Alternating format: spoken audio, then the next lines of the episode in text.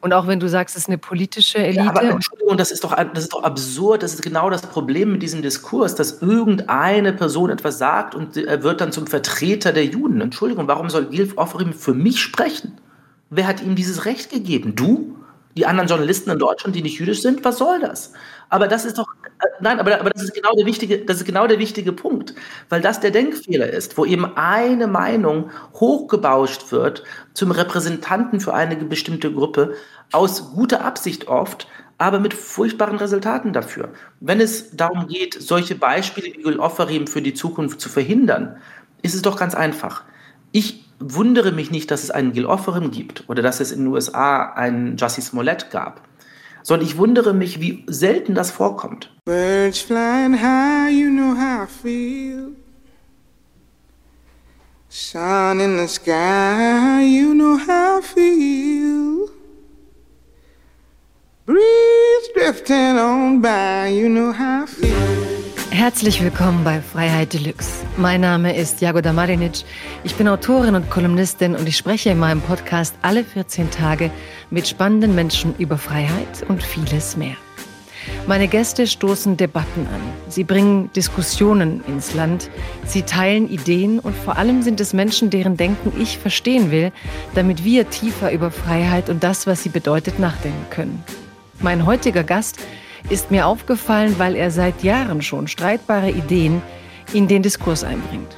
Ich habe den Verdacht, dass ihm genau das gefällt, die Gemüter zu erhitzen, sie aus ihrer bequemen Denkhaltung herauszuprovozieren, bis alle sich auf die Suche begeben nach der besten Form, in der Menschen in Demokratien zusammenleben können. Jascha Munk ist deutsch-amerikanischer Politikwissenschaftler. Er lehrte als Dozent unter anderem an der Harvard University und ist aktuell Professor an der John Hopkins Universität in Washington. Soeben ist sein neues Buch erschienen, Das große Experiment, wie Diversität die Demokratie bedroht und bereichert. Schön, dass du da bist. Herzlich willkommen bei Freiheit Deluxe, Jascha Munk. Vielen schönen Dank. Ich freue mich auf das Gespräch. Ja, ich mich auch. Und ich bin gespannt, ob du schon ein Zitat dabei hast zum Thema Freiheit für uns.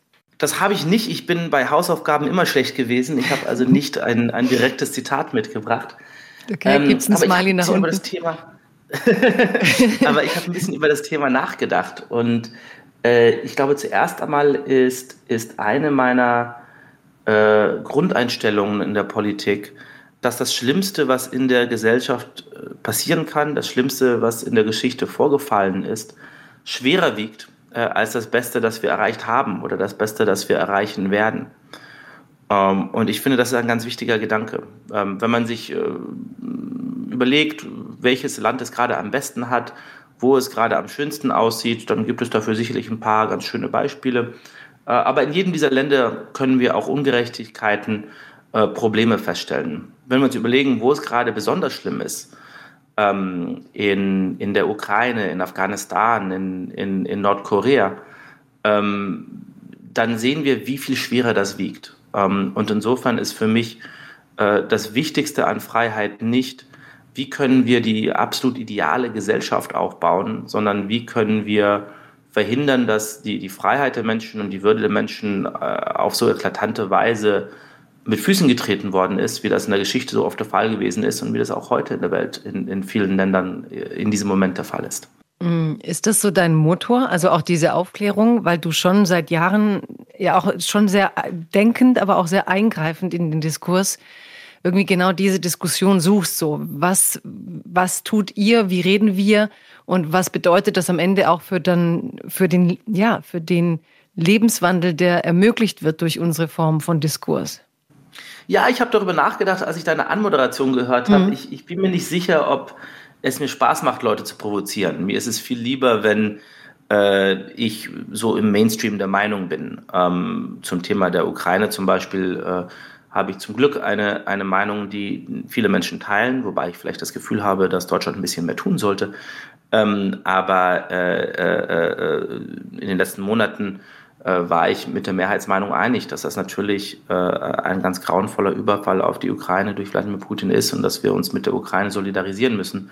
Und das ist um einiges angenehmer, äh, als wenn ich manchmal äh, mit der Mehrheit der Meinung äh, in der Welt oder noch schlimmer mit der Mehrheit der Meinung auf Twitter uneins bin. Also insofern weiß ich nicht, ob mir das Spaß macht, auf diese Weise zu provozieren oder ähm, äh, eine andere Meinung vorzutragen, aber das ist für mich sozusagen die Grundaufgabe eines, eines Schriftstellers äh, oder Publizisten. Äh, es ist eine wunderbare, äh, ein wunderbares Leben, irgendwie genügend Geld dadurch verdienen zu können, dass man äh, sich über die Welt Gedanken macht und seine eigenen Gedanken über die Welt teilt.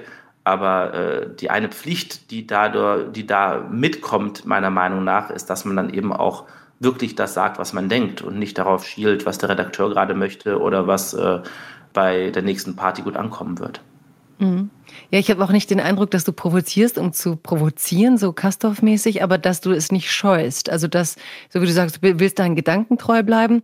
Und ich habe schon auch das Gefühl, dass die Sprache und die Bilder, die du wählst, doch äh, gewisse Weise versuchen, die Leute zumindest durch ein Aufrütteln auch zu fragen, was denkt ihr eigentlich, wo steht ihr eigentlich? Du willst sie schon in diesem Gespräch haben. Also das Privileg, sozusagen Schriftsteller zu sein und mit Denken sein Geld verdienen zu dürfen, fühlst du schon auch mit so, dann will ich es aber so gut machen, dass möglichst viele mit mir in die Debatte gehen. Ja, oder zumindest das, also was ja spannend ist, wenn man mal seit ein paar Jahren äh, Debatten auch näher verfolgt, äh, ist, dass äh, bei bestimmten Themen der Konsens äh, im Jahr 1 äh, auf einer Seite ist und im Jahr 3 auf der anderen Seite und im Jahr 5 wieder auf der ersten Seite. Ähm, und ich glaube, das ist äh, manchmal für unser gemeinsames Zusammenleben nicht besonders zuträglich. Also äh, habe ich natürlich schon äh, die Ambition, wenn gerade ohne großes Nachdenken eine Meinung Konsens ist, ein bisschen zu hinterfragen. Und natürlich gibt es eine Verbindung zu dem, naja, zu der Art von Motto, die ich vorher vorgetragen habe, dass wir oft manche Gefahren stark übertreiben, aber eben auch sehr tiefe Gefahren nicht sehen und äh, dass wir bei aller wichtigen Wut über Missstände in der Gegenwart uns manchmal nicht ganz bewusst sind, dass unser politisches System doch auch auf sehr wichtigen Werten beruht, diese Werte im Vergleich zu sehr vielen Gesellschaften einigermaßen ordentlich äh, einhält äh, und wir also äh, nicht nur etwas zu gewinnen, sondern auch sehr viel zu verlieren haben. Das ist deswegen für mich jetzt auch sehr interessant, weil ich die ganze Zeit auch mit der Ukraine und Russland denke. Ich meine, wenn man sieht, wie empört jetzt alle sind ähm, über die Politik, die Deutschland gegenüber Putin seit Jahren, seit Jahrzehnten kann man eigentlich sagen, ähm, betrieben hat. Und gleichzeitig äh, fragt man sich, wo waren wir denn die ganzen Jahre vorher? Wir waren ja über so viele Dinge wütend, aber haben das eigentlich passieren lassen. Also genau diese Fokussierung auf, was ist eigentlich in einer Zeit, in der Aufmerksamkeit so ein rares Gut ist, das Thema, über das wir reden sollen. Und dazu hast du jetzt ja auch ein wichtiges Buch geschrieben, über das wir gleich reden werden. Aber vorher möchte ich was von dir wissen. Du bist jetzt in den USA, in Washington oder in New York? Jetzt gerade bin ich in Washington, ja. In Washington. Und du bist aber, habe ich gelesen, aber leider nicht so verräterisch, sondern stand nur, du bist in kleinen deutschen Städten aufgewachsen. Also da standen keine näheren Städte.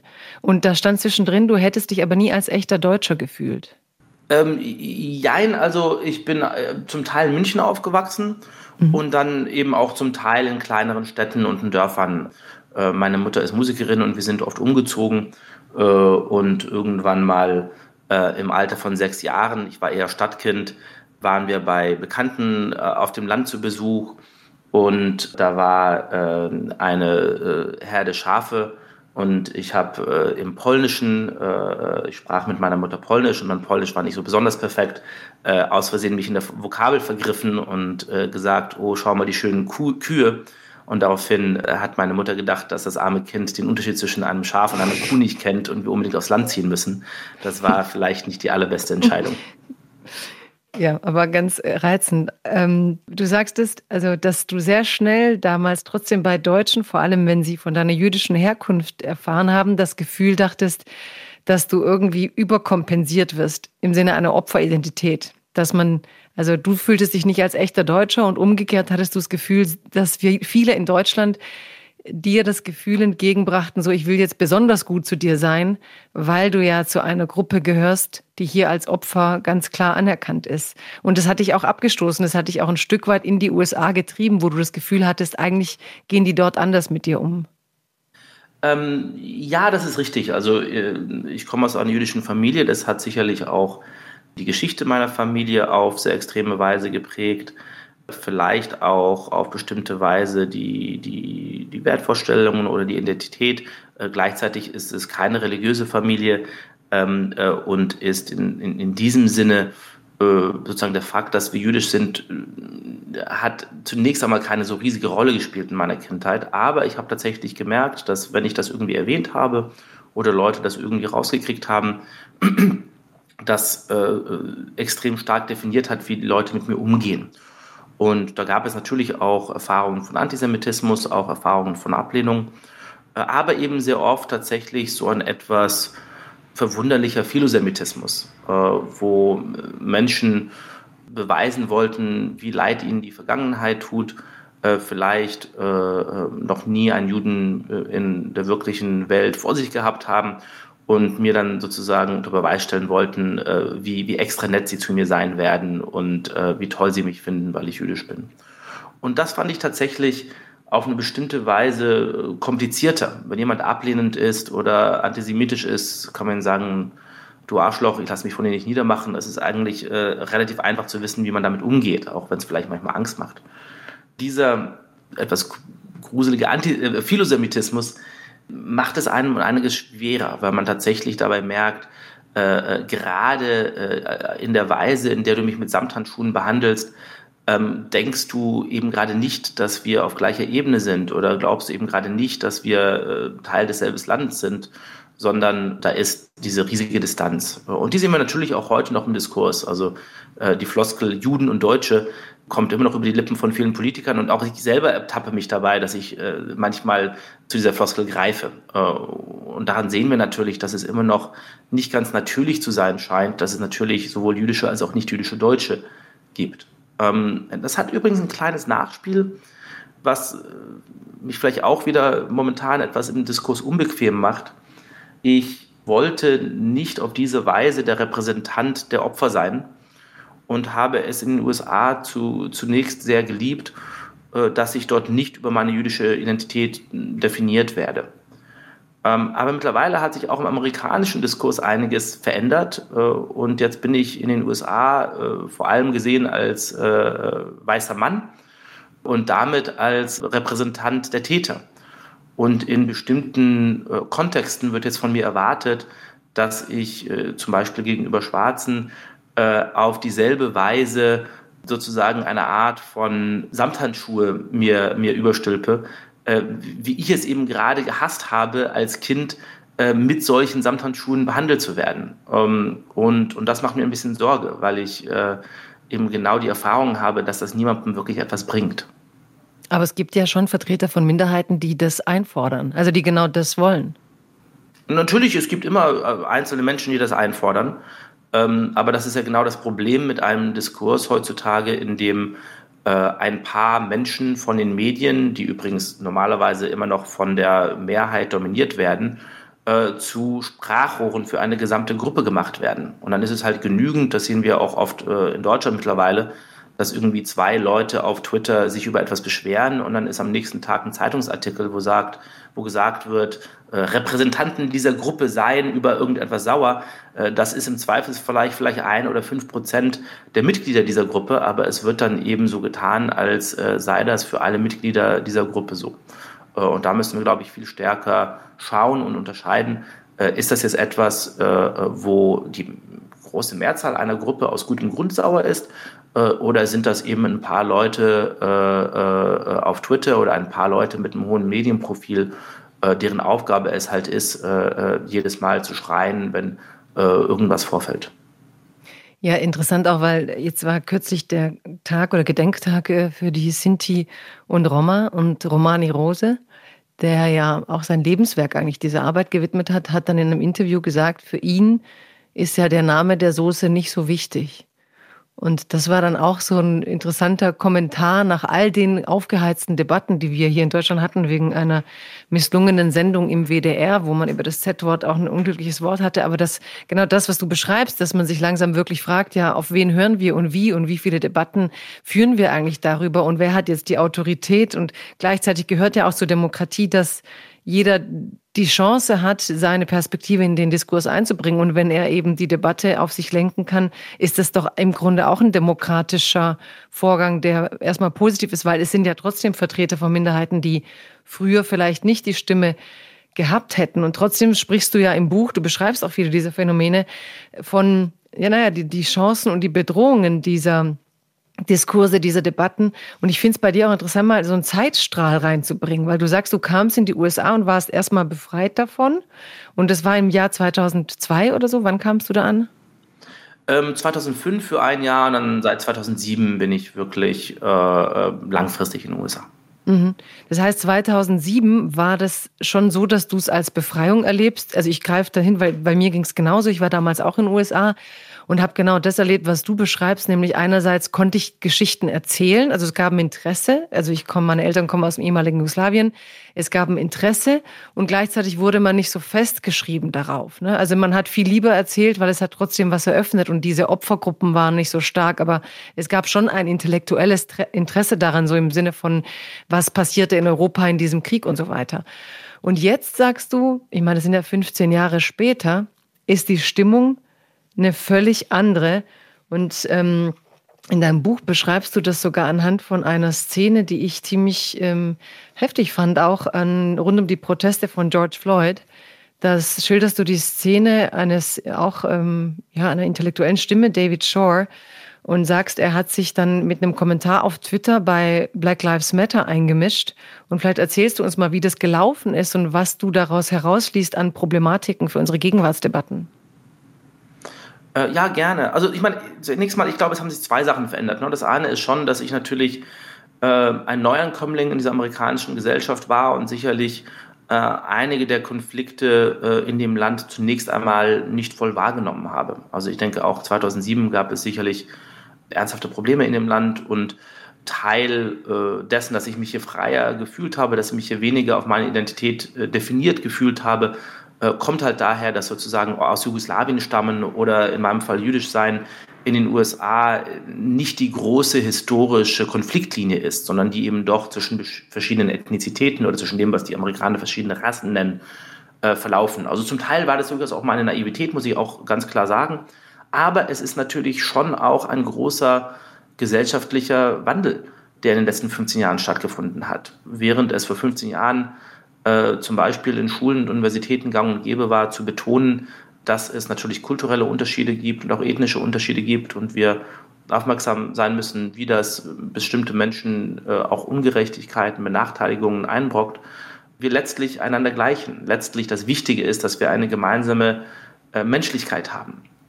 Und mittlerweile ist das eben sehr anders. Mittlerweile ist in vielen elitären Privatschulen ist zum Beispiel der Fall, dass Lehrer in der ersten, der dritten, der fünften Klasse ähm, äh, Kinder laut ihrer vermeintlichen Rasse in verschiedene Gruppen einteilen und eben sagen, das Wichtigste an dir ist jetzt, dass du schwarz bist oder dass du Asiate bist oder dass du Latino bist oder dass du weiß bist und hier bist du in einer Gruppe mit den Menschen oder mit den Kindern, äh, die diese Identität teilen ähm, und dann wird hier eine Art von ethnischem Bewusstsein von oben herab, von der Autorität her äh, äh, vermittelt. Äh, und das gab es vor 15 Jahren auf die, in dieser Weise nicht. Und das ist, das ist tatsächlich, glaube ich, sehr besorgniserregend. Und das, glaubst du, ist politisches Programm oder ist das, also, ich meine, weil es gibt ja eine Bottom-up-Bewegung, die das ja auch verlangt. Also, weißt du, ich finde es total schwer zu verstehen. Kommt es, wer ist denn die Dynamik, die das ausgelöst hat? Also die Diskurse von der akademischen Sphäre oder woher kommt es, dass man das macht? Das, das hat verschiedene und komplizierte Gründe. Zunächst einmal ist äh, eine sehr starke Ideologie entstanden, äh, die das einfordert und die äh, Fußsoldaten hat, die Leute hat, die äh, zum Beispiel in bestimmten äh, Universitäten und äh, Universitätsabteilungen wirklich in dieser Ideologie trainiert worden sind und die dann eben nicht nur auf dem Campus bleiben, sondern äh, junge Journalisten sind, äh, äh, junge Mitglieder von Stiftungen sind, äh, sehr stark in der Demokratischen Partei, die einflussreichen Jobs haben. Die werden in den USA äh, vor allem gemacht von Leuten, die zwischen 20 und 30 sind. Das heißt, da kann es einen sehr, sehr schnellen Generationswechsel geben äh, und die das dann eben sehr laut stark einfordern. Ich habe mit einem äh, Menschen vor kurzem gesprochen, der, den Namen kann ich jetzt nicht sagen, aber der wirklich ein sehr verdienter Politiker ist in den USA, der sagt, ich rede mit Mitgliedern der Demokratischen Partei im Kongress und äh, oft sagen die nicht das, was sie wirklich denken oder kritisieren bestimmte Positionen nicht, weil sie Angst vor ihren eigenen Angestellten und Mitarbeitern haben, dass sie dann äh, auf Twitter von ihnen niedergemacht werden und dass es einen Skandal gibt, der für sie ein Problem werden könnte. Und dadurch ist zum Beispiel die Demokratische Partei außerhalb des kulturellen amerikanischen Mainstreams angelangt. Und das äh, ist auch deshalb eine Gefahr, weil es das äh, wirklich gefährlichen, furchtbaren Politikern wie Donald Trump um einiges einfacher macht, äh, die Macht zu gewinnen oder sie in seinem Fall eventuell ähm, äh, wieder zu gewinnen. Äh, es hat etwas zu tun. Mal ganz kurz rekapitulieren, weil was interessant ist, du meinst jetzt, also auch für unsere Zuhörer, weil die sind ja nicht alle so tief drin im Thema, ähm, wenn du sagst, äh, im Grunde gibt es eine Elite, die kommt von den Unis, die du nennst sie Fußvolk, also sie haben natürlich auch sozusagen aktivistische Mittel sind dann in den Stiftungen und überall beraten das politische Personal und machen es letztlich den Supereliten, also den politisch Verantwortlichen, im Moment fast unmöglich, über diese Brücke hinweg vielleicht eine breitere Rhetorik oder breitere Themen für die Leute anzusprechen, weil der Shitstorm aus den eigenen beschäftigten Kreisen so groß wäre, dass man sich um Zielgruppen, die jetzt Trump beispielsweise abgegraben hat, gar nicht kümmern könnte. Ja, und da geht es nicht mal um Zielgruppen, also geht es nicht mal darum, wirklich auf die Trump-Superfans einzugehen, sondern es geht darum, äh, bei Positionen, wo 90, 95 Prozent der Bevölkerung auf einer Seite steht und die übrigens auch substanziell richtig sein mögen, äh, zu sagen, hey, wir, sind, wir, wir, bewegen uns jetzt hier in den gesellschaftlichen Mainstream, denn in einem Zwei-Parteien-System kann man mit einer 7% Position nicht politische Macht erhalten. Das ist in Deutschland vielleicht anders. Es ist ja wunderbar, wenn es eine Partei gibt, die sagt, wir sprechen für die Leute, die sozusagen die 10 Prozent äh, linkesten oder progressivsten Menschen sind und haben damit eine bestimmte Stimme im Bundestag und werden vielleicht Teil einer Koalition. Das mag eine sinnvolle Strategie sein. Aber in einem Zwei-Parteien-System, in einem Mehrheitswahlrecht wie den USA, wo man eben 45, 48, 50 Prozent äh, der Stimmen bekommen muss, um an der Macht zu sein und um zu verhindern, dass die Republikanische Partei unter Donald Trump, die für die Gefahr, Demokratie eine wirkliche Gefahr ist, stattdessen gewinnt, äh, ist es halt wirklich ein Problem, äh, wenn man nur den äh, äh linkesten 5% nach dem, nach dem Mund nachplappert. Also um ein konkretes Beispiel zu nennen. Das ja, ja, aber ganz kurz, die 5%, ja, schon ganz kurz, aber die, diese 5% würden doch sagen, wie können wir denn bitte so mächtig sein? Also, weißt du, die würden doch sagen, du malst jetzt, also das, was du jetzt erzählst, da kommen doch und sagen gleich viele so, ja, aber der, der dämonisiert ja was, um uns zu entmachten. Wir sind da gerade erstmal auf dem Weg für Bürgerrechte zu kämpfen. Und wie bitte sollen fünf kleine Prozent so gefährlich sein, dass sie der Großen, du sagst, die anderen sind ja über 90 Prozent, irgendwie was anhaben könnten. Also wieso sprichst naja, du diese, denen weil so viel diese 5 Prozent, 80 Prozent der Mitarbeiter von demokratischen Politikern sind, 80 Prozent der jungen Journalisten im Land sind, 80 Prozent der Menschen, die in den ganz großen Stiftungen, die sehr viel Geld haben, entscheiden, äh, wer äh, von diesen Stiftungen Geld bekommt und wer von diesen Stiftungen kein Geld bekommt. Äh, das bedeutet diese, diese, diese 5 bis 8 Prozent. Es gibt eine sehr schöne Studie, die sozusagen äh, diese Progressive Activists als ungefähr 8 Prozent der Bevölkerung benennt, gerade weil sie am weißesten sind, am reichsten sind und äh, am meisten Bildung haben, äh, haben sie in diesem Land unglaublich viel, viel Macht. Ähm, und um, um ein Beispiel zu nennen, äh, gibt es zum Beispiel diesen Begriff äh, Latinx, der laut Umfragen von 1 bis 2 Prozent der Latinos, der Hispanics im Land, also Menschen, die aus Lateinamerika stammen, äh, für gut behalten wird von der riesigen Mehrheit abgelehnt wird.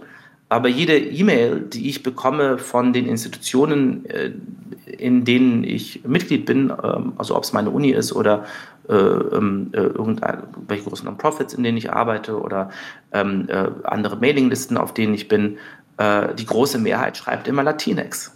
Und warum ist das? Naja, weil wenn man halt der Präsident einer Uni ist, weiß man, wenn ich Latinik schreibe, dann verdrehen vielleicht äh, zwei Drittel derjenigen, die diese E-Mail kriegen, die Augen. Äh, aber äh, niemand schreit mich an, niemand äh, bereitet mir auf Twitter den Shitstorm vor. Meine eigene Arbeit ist sicher. Äh, und wenn ich es aber nicht schreibe, dann wird es eben eine kleine Anzahl von Menschen geben, die daraus einen Skandal machen. Äh, und der kann mir aber persönlich gefährlich werden. Äh, da kommen wir vielleicht auf, auf so etwas wie die Geschichte von, von David Shore zurück, die du ja vorhin genannt hattest, mhm. ähm, der rein deskriptiv im Sommer 2020 ein äh, sehr gutes akademisches Paper von einem schwarzen Politikwissenschaftler äh, namens Omar Wasso, den ich auch gut kenne, äh, getweetet hat.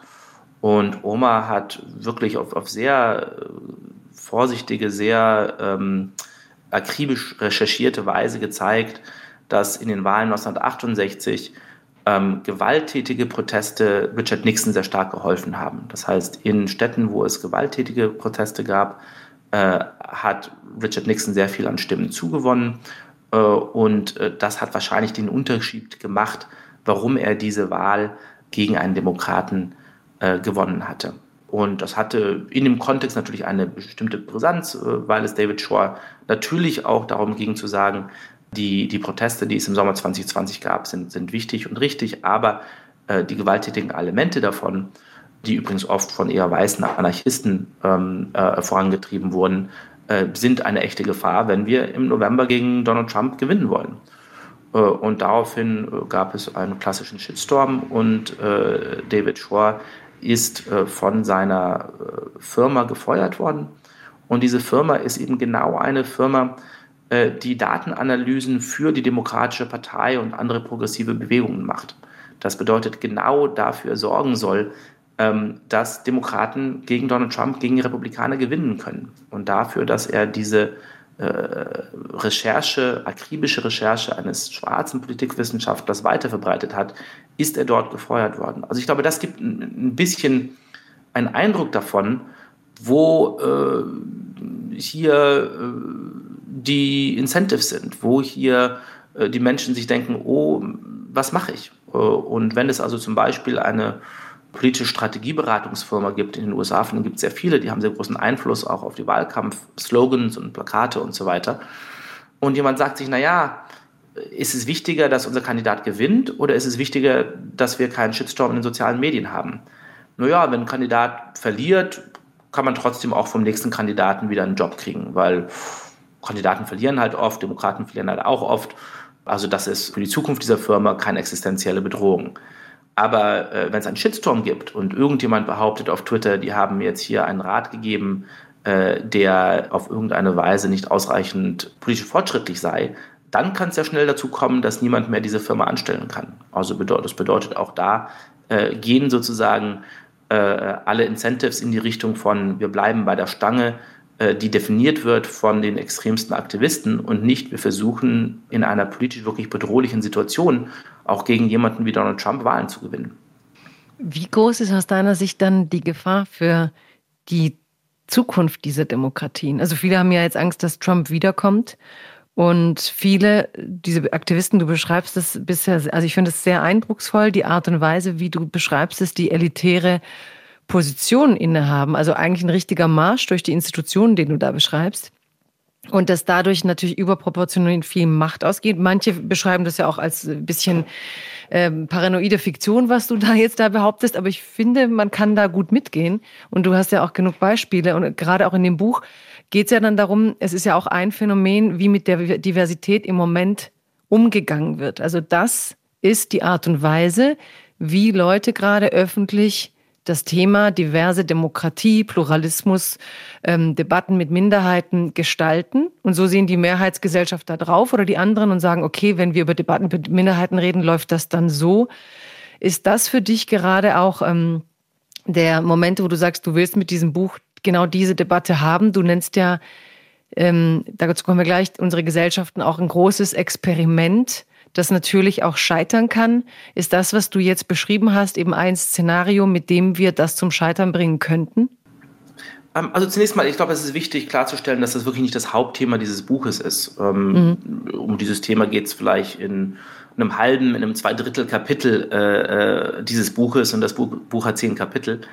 Ähm, äh, mein letztes Buch gegenüber das Erstarken des Populismus. Es war eines der ersten Bücher, die beschrieben hat, warum der Populismus, gerade der Rechtspopulismus, aber nicht nur der Rechtspopulismus, äh, eine echte Gefahr für die Demokratie ist. Äh, und das habe ich zu einer Zeit gesagt, als das noch äh, seltsam klang, als die meisten Menschen noch gesagt haben, die Demokratie in Ländern wie Deutschland oder Frankreich oder den USA ist doch sicher. Und wenn jemand hier behauptet, vielleicht könnten diese Populisten Wahlen gewinnen und könnten sie äh, diese Demokratie wirklich bedrohen, dann klingt das äh, wirklich nach seltsamer Angstmacherei. Ähm, also insofern ist für mich das, der, die stärkste ja. Gefahr, äh, ja, also insofern ist für mich die stärkste Gefahr äh, zunächst mal dieser Populismus. Das ist immer noch das, worüber ich mir am, am meisten Sorgen mache. Sorry, wenn ich dich nochmal unterbreche, das war aber auch, äh, Jan-Werner Müller zum Beispiel hatte ich ja stark kritisiert dafür. Ähm, das ist doch auch interessant, dass eben seit Jahren Stimmen, die auf Missstände hinweisen, die fast offensichtlich sind, als alarmistisch beschrieben werden. Also ich hatte im letzten Podcast mit Goline Atay, die ja in Kiew war und 2014 äh, aus, aus, aus der Ukraine berichtet hat und die das auch erfahren hat, dass man immer gesagt hat, du malst ja den Teufel an die Wand, das ist ein Alarmismus. Du beschreibst es von 2017, 18, ich meine 2015 war war in Deutschland Pegida. Man hatte schon Ängste. Marine Le Pen stand damals in den staatlichen, man hat ihr aber nicht zugetraut, dass sie dort landet, wo sie heute ist. Also warum sind die mahnenden Stimmen, obwohl sie es gut argumentieren, in den letzten Jahren auch in diese Alarmismus-Ecke geschoben worden? Also du beschreibst ja deine ähm, Bedenken, was populistische Bewegungen angeht, mit vielen Beobachtungen. Und du, so, so wie du auch jetzt diese Szenerie des, ähm, ja, der Empörungsdiversität sozusagen beschreibst. Also, wie gehst du mit diesem Label um und was glaubst du, verhindert er deine Arbeit oder bietet er dir umgekehrt mehr Öffentlichkeit, weil du das dann widerlegen kannst? Also, oder frustriert dich das dann immer so als Alarmist verschrien zu werden? Naja, es kommt äh, auf den Kontext drauf an. Es ist natürlich frustrierend, wenn man sozusagen äh, relativ klar sieht, was um die Ecke kommt. Nicht, weil es, äh, weil man irgendwie besondere Weitsicht hat, sondern weil man einfach äh, die Augen davor nicht verschließt. Äh, und die Gesellschaft reagiert aber nicht. Ich bin stolz darauf, vor fünf Jahren aus der SPD ausgetreten zu sein, zum Teil in einem öffentlichen Brief, zum Teil mit dem Hinweis auf die Russland- äh, und die Ukraine-Politik die damals von Sigmar Gabriel der Parteichef war, aber eben auch von Gerhard Schröder vorangetrieben wurde. Äh, aber äh, das bedurfte keiner besonderen Weitsicht. Wenn man ein bisschen geschaut hat, wie Wladimir Putin das Land umkrempelt äh, und auf welche Weise Deutschland faktisch von russischer Energie abhängig ist, dann waren die jahrelangen Beteuerungen von Politikern, dass das niemals politische Auswirkungen haben könnte und ein rein wirtschaftlicher Vorgang ist, intellektuell nicht haltbar. Ähm, aber es war halt bequemer, sich nicht zu viel darüber Gedanken zu machen weil wir wollten ja nicht mehr für Gas zahlen und äh, man konnte ja mit Russland gute Geschäfte machen und so weiter. Ähm, also es kann durchaus frustrierend sein, weil man sich denkt, es ist wirklich ist nicht so, dass ich irgendwie äh, hellsichtiger sei als andere Menschen oder irgendwie intelligenter sei als andere Menschen, sondern ja, auch wenn der Konsens in eine Richtung geht, für mich selber ein bisschen denken möchte und wirklich allen, die sich ein bisschen auseinandergesetzt haben mit der Situation in Russland, war klar, auf welch, in welcher Abhängigkeit von einem furchtbaren Diktator äh, äh, wir uns hier begeben. Aber es ist natürlich hast eine du, ganz du, alte. Hast du eine Erklärung ja, für die Aber es ist natürlich ein ganz altes Phänomen, um, um, um das nur noch mal ganz, ganz kurz anzudingsten. Mir wurde damals, äh, als es um Populismus ging und ich eben auch so um 2015, 2014 angefangen habe zu sagen, äh, viele Menschen sind von der Demokratie enttäuscht, sind gegenüber autoritären Systemen offener, die Populisten gewinnen seit Jahren wirklich an Stimmen. Also das war ja noch vor Donald Trumps äh, Einstieg in den Wahlkampf 2015, dass ich äh, darüber publiziert habe. Äh, dann wurde mir oft gesagt, ja, du bist ja eine Cassandra. Und das habe ich mir zuerst mal bieten lassen. Dann habe ich irgendwann einen Moment darüber nachgedacht und gesagt, ja, Moment mal, äh, das ist eine seltsame äh, Referenz, äh, denn, denn Cassandra hatte ja gerade recht. Gerade darum geht es ja in der Geschichte. Also wir sehen sozusagen, dass die warnende Stimme die äh, ein bisschen verspindert gehalten wird, äh, ein sehr altes menschliches Phänomen ist. Hm. Und trotzdem, wie du sagst, also nicht, dass du nicht auch sehr schlau bist, aber es gibt ja viele andere schlaue Menschen, gerade jetzt auch in der SPD, wo, als du diesen Brief geschrieben hast, diese, dieser Mechanismus, es eigentlich sehen zu müssen und es trotzdem zu verneinen, Stimmen wie deine oder Golene Attais dann zu äh, dramatisieren und zu Cassandra-esken äh, Stimmen zu erklären, das ist, ist, schon fast ein aktiver Verneinungsvorgang. Das ist ja nicht wie, wie, wie, so wie beim Klima, dass man sagen kann, die Leute wollen sich nicht damit befassen, es ist irgendwie zu abstrakt. Eigentlich hat man fast das Gefühl, man äh, man will aktiv dagegenhalten, das nicht wahrzuhaben, weil man sich ja auch so eingerichtet hat in diesem, die stabilen Demokratien, die schaffen das. Ja, also ich denke zunächst einmal ist es halt eine, eine Faulheit oder eine Trägheit. Wir haben in Deutschland viele Jahrzehnte so einen wunderbaren Urlaub von der Geschichte gehabt. Ich stelle mir das so vor, als seien wir seit einer Woche am Strand und es waren wunderschöne Tage und die Sonne war immer schön heiß und äh, jetzt ist es halt der letzte Tag und äh, die Sonne ist schon untergegangen und es wird ein bisschen kühl am Strand und ein ziemlich eisiger Wind zieht auf. Aber wir wollen uns eben nicht zugeben, dass wir morgen äh, wieder nach Hause fahren müssen. Und dann bleiben wir so lange, wie es irgendwie geht, am Strand, bis wir dann vielleicht irgendwie äh, wirklich frieren. Ähm, und es ist jetzt erstmal verständlich zu sagen, ich will halt mit der Realität äh, nicht umgehen. Also zunächst einmal ist es eher ein passiver Widerstand. Aber natürlich, wenn jemand dann sagt, hey, es ist kalt, wir müssen morgen weg, lass uns endlich mal zum Hotel oder lass uns endlich mal äh, hier unsere Zelte abschlagen, äh, dann wird man vielleicht auch ein bisschen aggressiv und sagt, ach, Hals Maul, komm, äh, ich will dich nicht hören. Mm, mm. Ja, ich glaube, das ist jetzt gerade mit der Ukraine-Krise auch so, weil, weil, ja heute wieder die nächsten Unverständnisse herrschen, weil Steinmeier von Zelensky nicht empfangen worden ist und, ähm, und dann diese, diese große Unfähigkeit der Deutschen zu verstehen, dass die einen aus einer Kriegsrealität heraus argumentieren. Deswegen finde ich dein Strandbild eigentlich ganz schön, weil man wirklich manchmal das Gefühl hat, viele denken so, jetzt stört uns doch nicht dauernd mit diesen absoluten Größen, ne? Leben retten, ne? Also, ja, ja. ja das ist doch viel zu viel. Ja, ich finde es erstaunlich, dass ja. Äh, ja in den letzten Tagen, dass die erste Reaktion sozusagen auf äh, Zelensky, das ist natürlich auch eine politische Symbolpolitik, äh, das ähm, ist natürlich auch harte Bandage, aber es kommt ja daher, dass Deutschland jeden Tag in Multi-Multimillionenhöhe Russlands Krieg subventioniert, indem wir weiter Gas aus Russland importieren.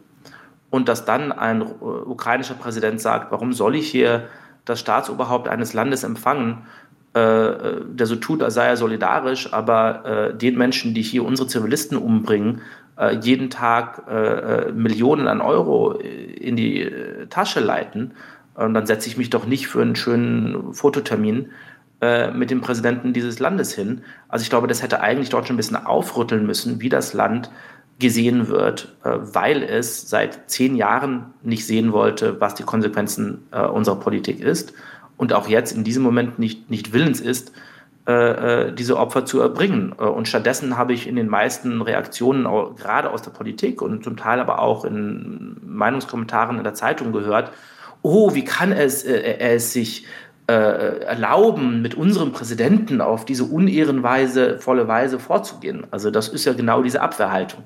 Wie kann er sich erlauben, uns hier zu sagen, was eigentlich los ist? Ja, und warum ist es eigentlich, interessiert mich auch, warum hat es eigentlich Steinmeier so getroffen? Also ich meine, man könnte genauso Ursula von der Leyen sagen, die EU ist doch genauso verlogen. Große Teile der EU unterstützen das bisher auch. Also ist es trotzdem interessant, ist es die, du hast über deinen Brief an Sigmar Gabriel gesprochen, ist es schon auch dieses SPD will irgendwie Bilder schaffen, die sie erlöst von dem, was sie zu, aufzuarbeiten haben, ohne dass sie Olaf Scholz schicken, der eigentlich verantwortlich ist. Warum trifft es eigentlich Steinmeier so hart? Also, ich meine, warum jetzt genau Steinmeier? Äh, es gibt sicherlich auch viele andere deutsche Politiker, die da ebenso äh, schuldig sind. Steinmeier Sie ja ausgeladen. Kann man darüber also diskutieren. Warum es jetzt quasi in dem Moment äh, Zelensky diesen Schachzug wagt, auch, ne? die Deutschen so zu Ja, naja, aber ich glaube schon, weil in, in diesem Moment Deutschland äh, äh, die wichtigste Bremse ist. Äh, Deutschland ist das größte Land in der EU, das nicht willens ist, in der Frage der, der Gaslieferungen aus Russland ähm, solidarisch zu sein. Äh, und insofern denke ich schon, dass äh, aus rationellem Grund, wenn man jetzt äh, äh in der Ukraine sitzt und sagt, wie können wir Druck machen, äh, dass diese äh, Kriegssubventionierung aus Westeuropa stoppt, Deutschland der wichtigste Punkt ist. Denn wir geben das meiste Geld an, an Putin und wir sind bei weitem die mächtigste Stimme, ähm, die sich hier noch verweigert. Sonst ist es ja vor allem Österreich und noch ein, zwei kleinere Länder, äh, die da am selben Strang ziehen wie Deutschland. Und da äh, ist natürlich Deutschland das Land, das am meisten Macht und am meisten Einfluss hat.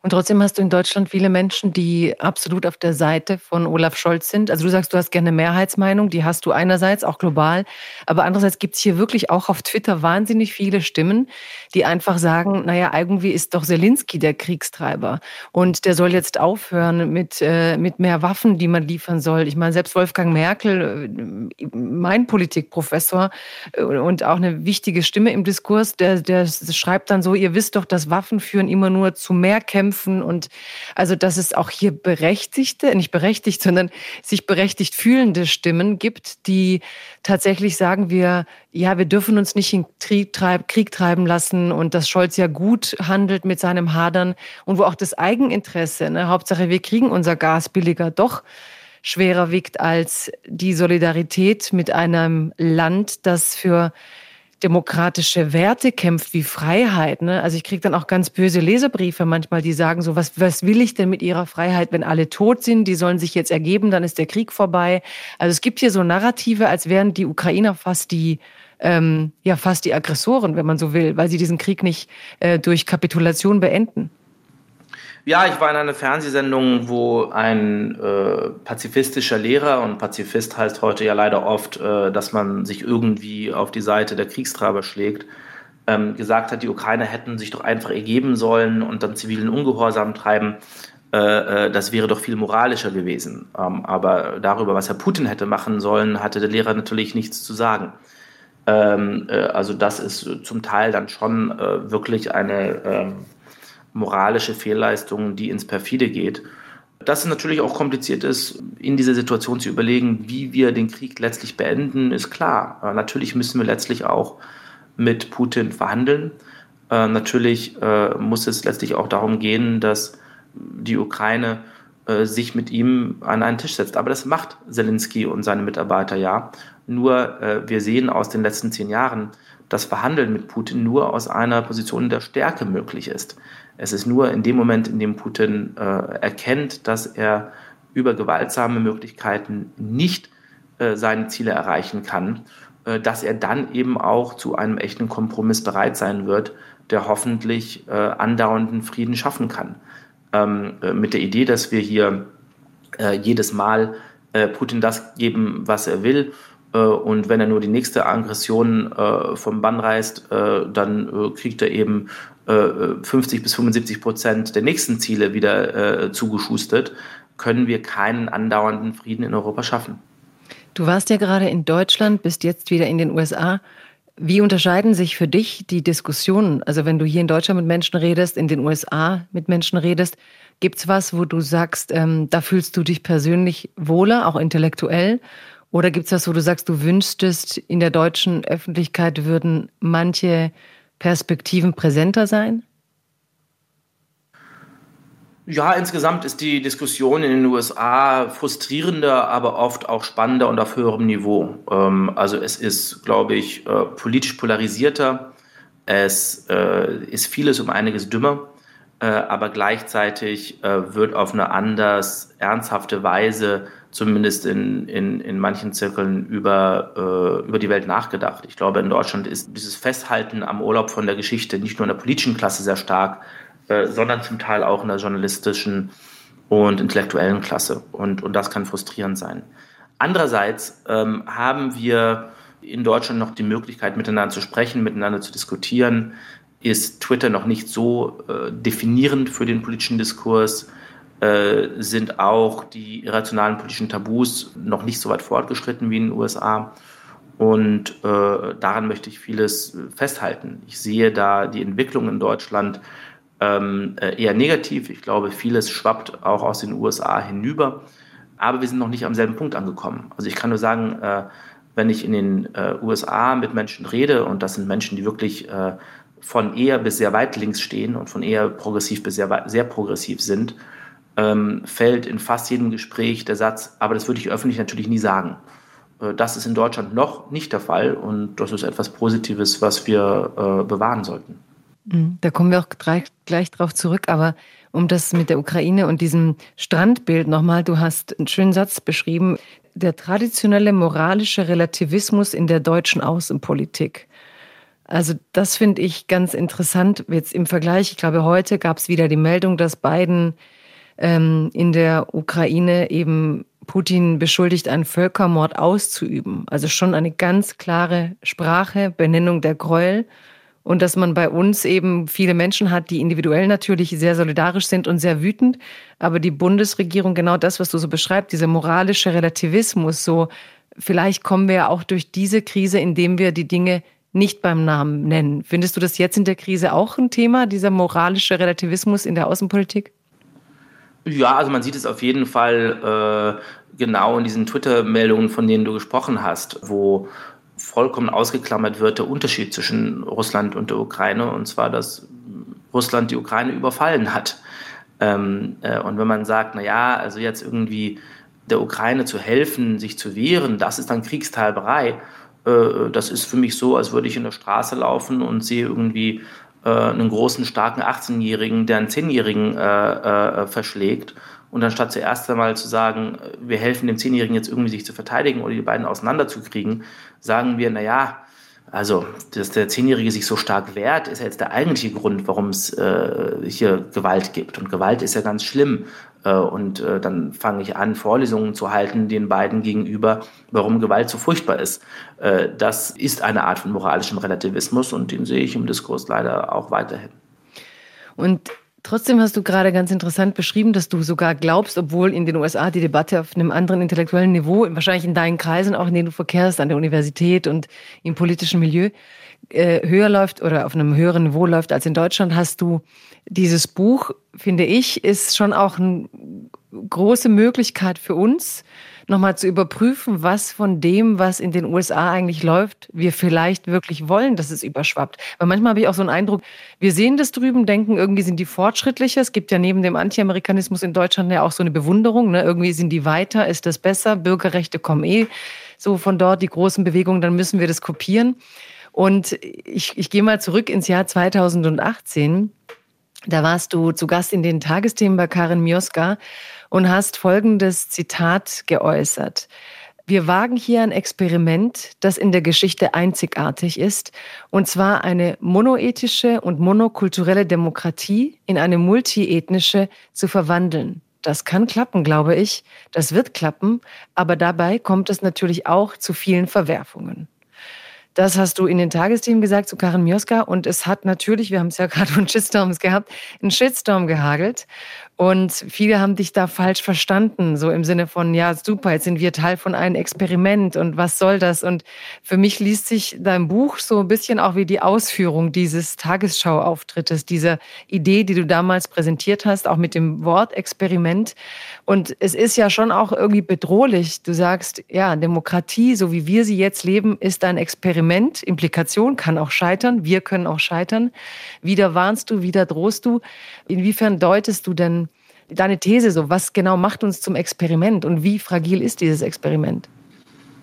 Ja, genau. Also dieses Interview ist missverstanden worden, weil sich die Leute das Experiment äh, so vorgestellt haben, wie der Chemielehrer in der achten oder neunten Klasse äh, der in die Schule kommt und äh, eine Flüssigkeit in die andere kippt und dann gibt es eine schöne Explosion und dann kann er genau erklären, äh, warum es die Explosion gegeben hat und was wir daraus jetzt lernen können. Das bedeutet also das Wort Experiment spontan benutzt habe, äh, dachten Menschen, äh, ich und Angela Merkel äh, hätten uns jetzt hier irgendwie zu einem Experiment verschworen, das am Versuchskanickel des deutschen Volkes äh, ausgeübt wird. Das meinte ich natürlich nicht. Äh, sondern das Wort. Warte mal, Scheier, du hast aber dein Buch dann genau nach dem Begriff benannt, nachdem es, über den es die Empörung gab. Also ich will nochmal zurück auf die Provokation. Es gefällt dir ja schon. Ähm, nein, aber ich glaube, dass, weil das äh, intellektuell eben die richtige Weise ist, dieses Phänomen zu begreifen, weil es äh, das Experiment auch in einem zweiten Wortsinn gibt, äh, zum Beispiel den Wortsinn, den die, die Gründer der Vereinigten Staaten Ende des 18. Jahrhunderts im Kopf hatten, als sie von einem großen Experiment sprachen. Und zwar etwas historisch Einzigartiges, etwas Neuartiges zu machen, in einer Zeit, in der alle Demokratien und Republik Republiken gescheitert waren, es irgendwie äh, zu schaffen, sich selbst und sich neu zu regieren.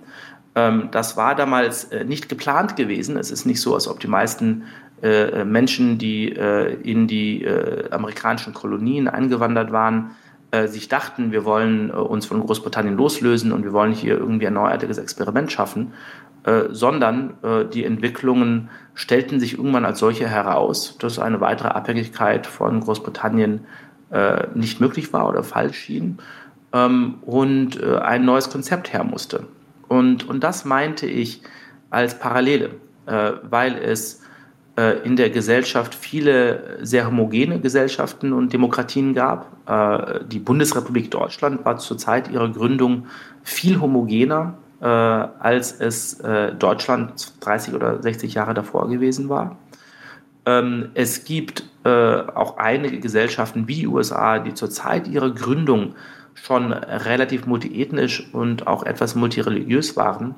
Äh, die aber einer Gruppe erlaubt haben, die anderen äh, zu diskriminieren und zu unterdrücken, zum Teil auf eklatante Weise, wie es bei der Sklaverei der Fall war.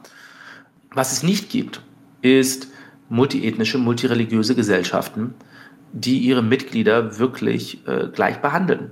Und in genau dieses Experiment sind wir hineingeschlittert. Nicht, weil es hier einen Bevölkerungsaustausch gäbe, nicht, weil irgendjemand dieses Ziel vor Augen gehabt hatte, äh, sondern weil wir äh, sowieso oft in Deutschland und anderen Ländern äh, äh, Entscheidungen getroffen haben mit anderen Zielen, äh, ohne groß darüber nachzudenken, was die Langzeitfolgen sein würden. Dass wir zum Beispiel zur Zeit des Wirtschaftswunders in den 50er und 60er Jahren ähm, äh, gesagt haben, wir laden Fabrikarbeiter als sogenannte Gastarbeiter in das Land rein und die werden dann schon wieder nach Hause gehen und es wird das Land schon nicht groß verändern. Das bedeutet, das, was da sozusagen missverstanden wurde als großes Experiment, dass hier irgendjemand das absichtlich machen würde, äh, ist absurd, weil weder Konrad Adenauer noch Helmut Kohl das äh, Ziel hatten, die deutsche Bevölkerung auszutauschen. Aber durch die Entscheidungen, die wir eben über Jahrzehnte getroffen haben, sind wir heute in einer neuartigen Lage. Sind wir heute ein multiethnisches, multireligiöses Land.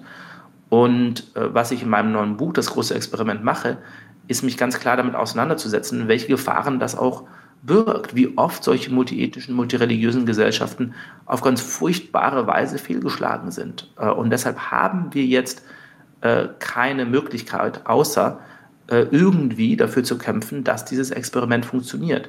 Nur, wir werden das nur erfolgreich tun können, wenn wir eben auch die Schwierigkeiten, auch die Neuartigkeit, Neuartigkeit dieser Lage verstehen. Und das ist, ob wir es wollen oder nicht, ein Experiment. Ich würde jetzt trotzdem noch mal hinterfragen deine These, dass wir also ein bisschen abklopfen im Sinne von natürlich war Deutschland 1945 homogen, weil sie durch die brutalsten historischen Morde dafür auch gesorgt haben.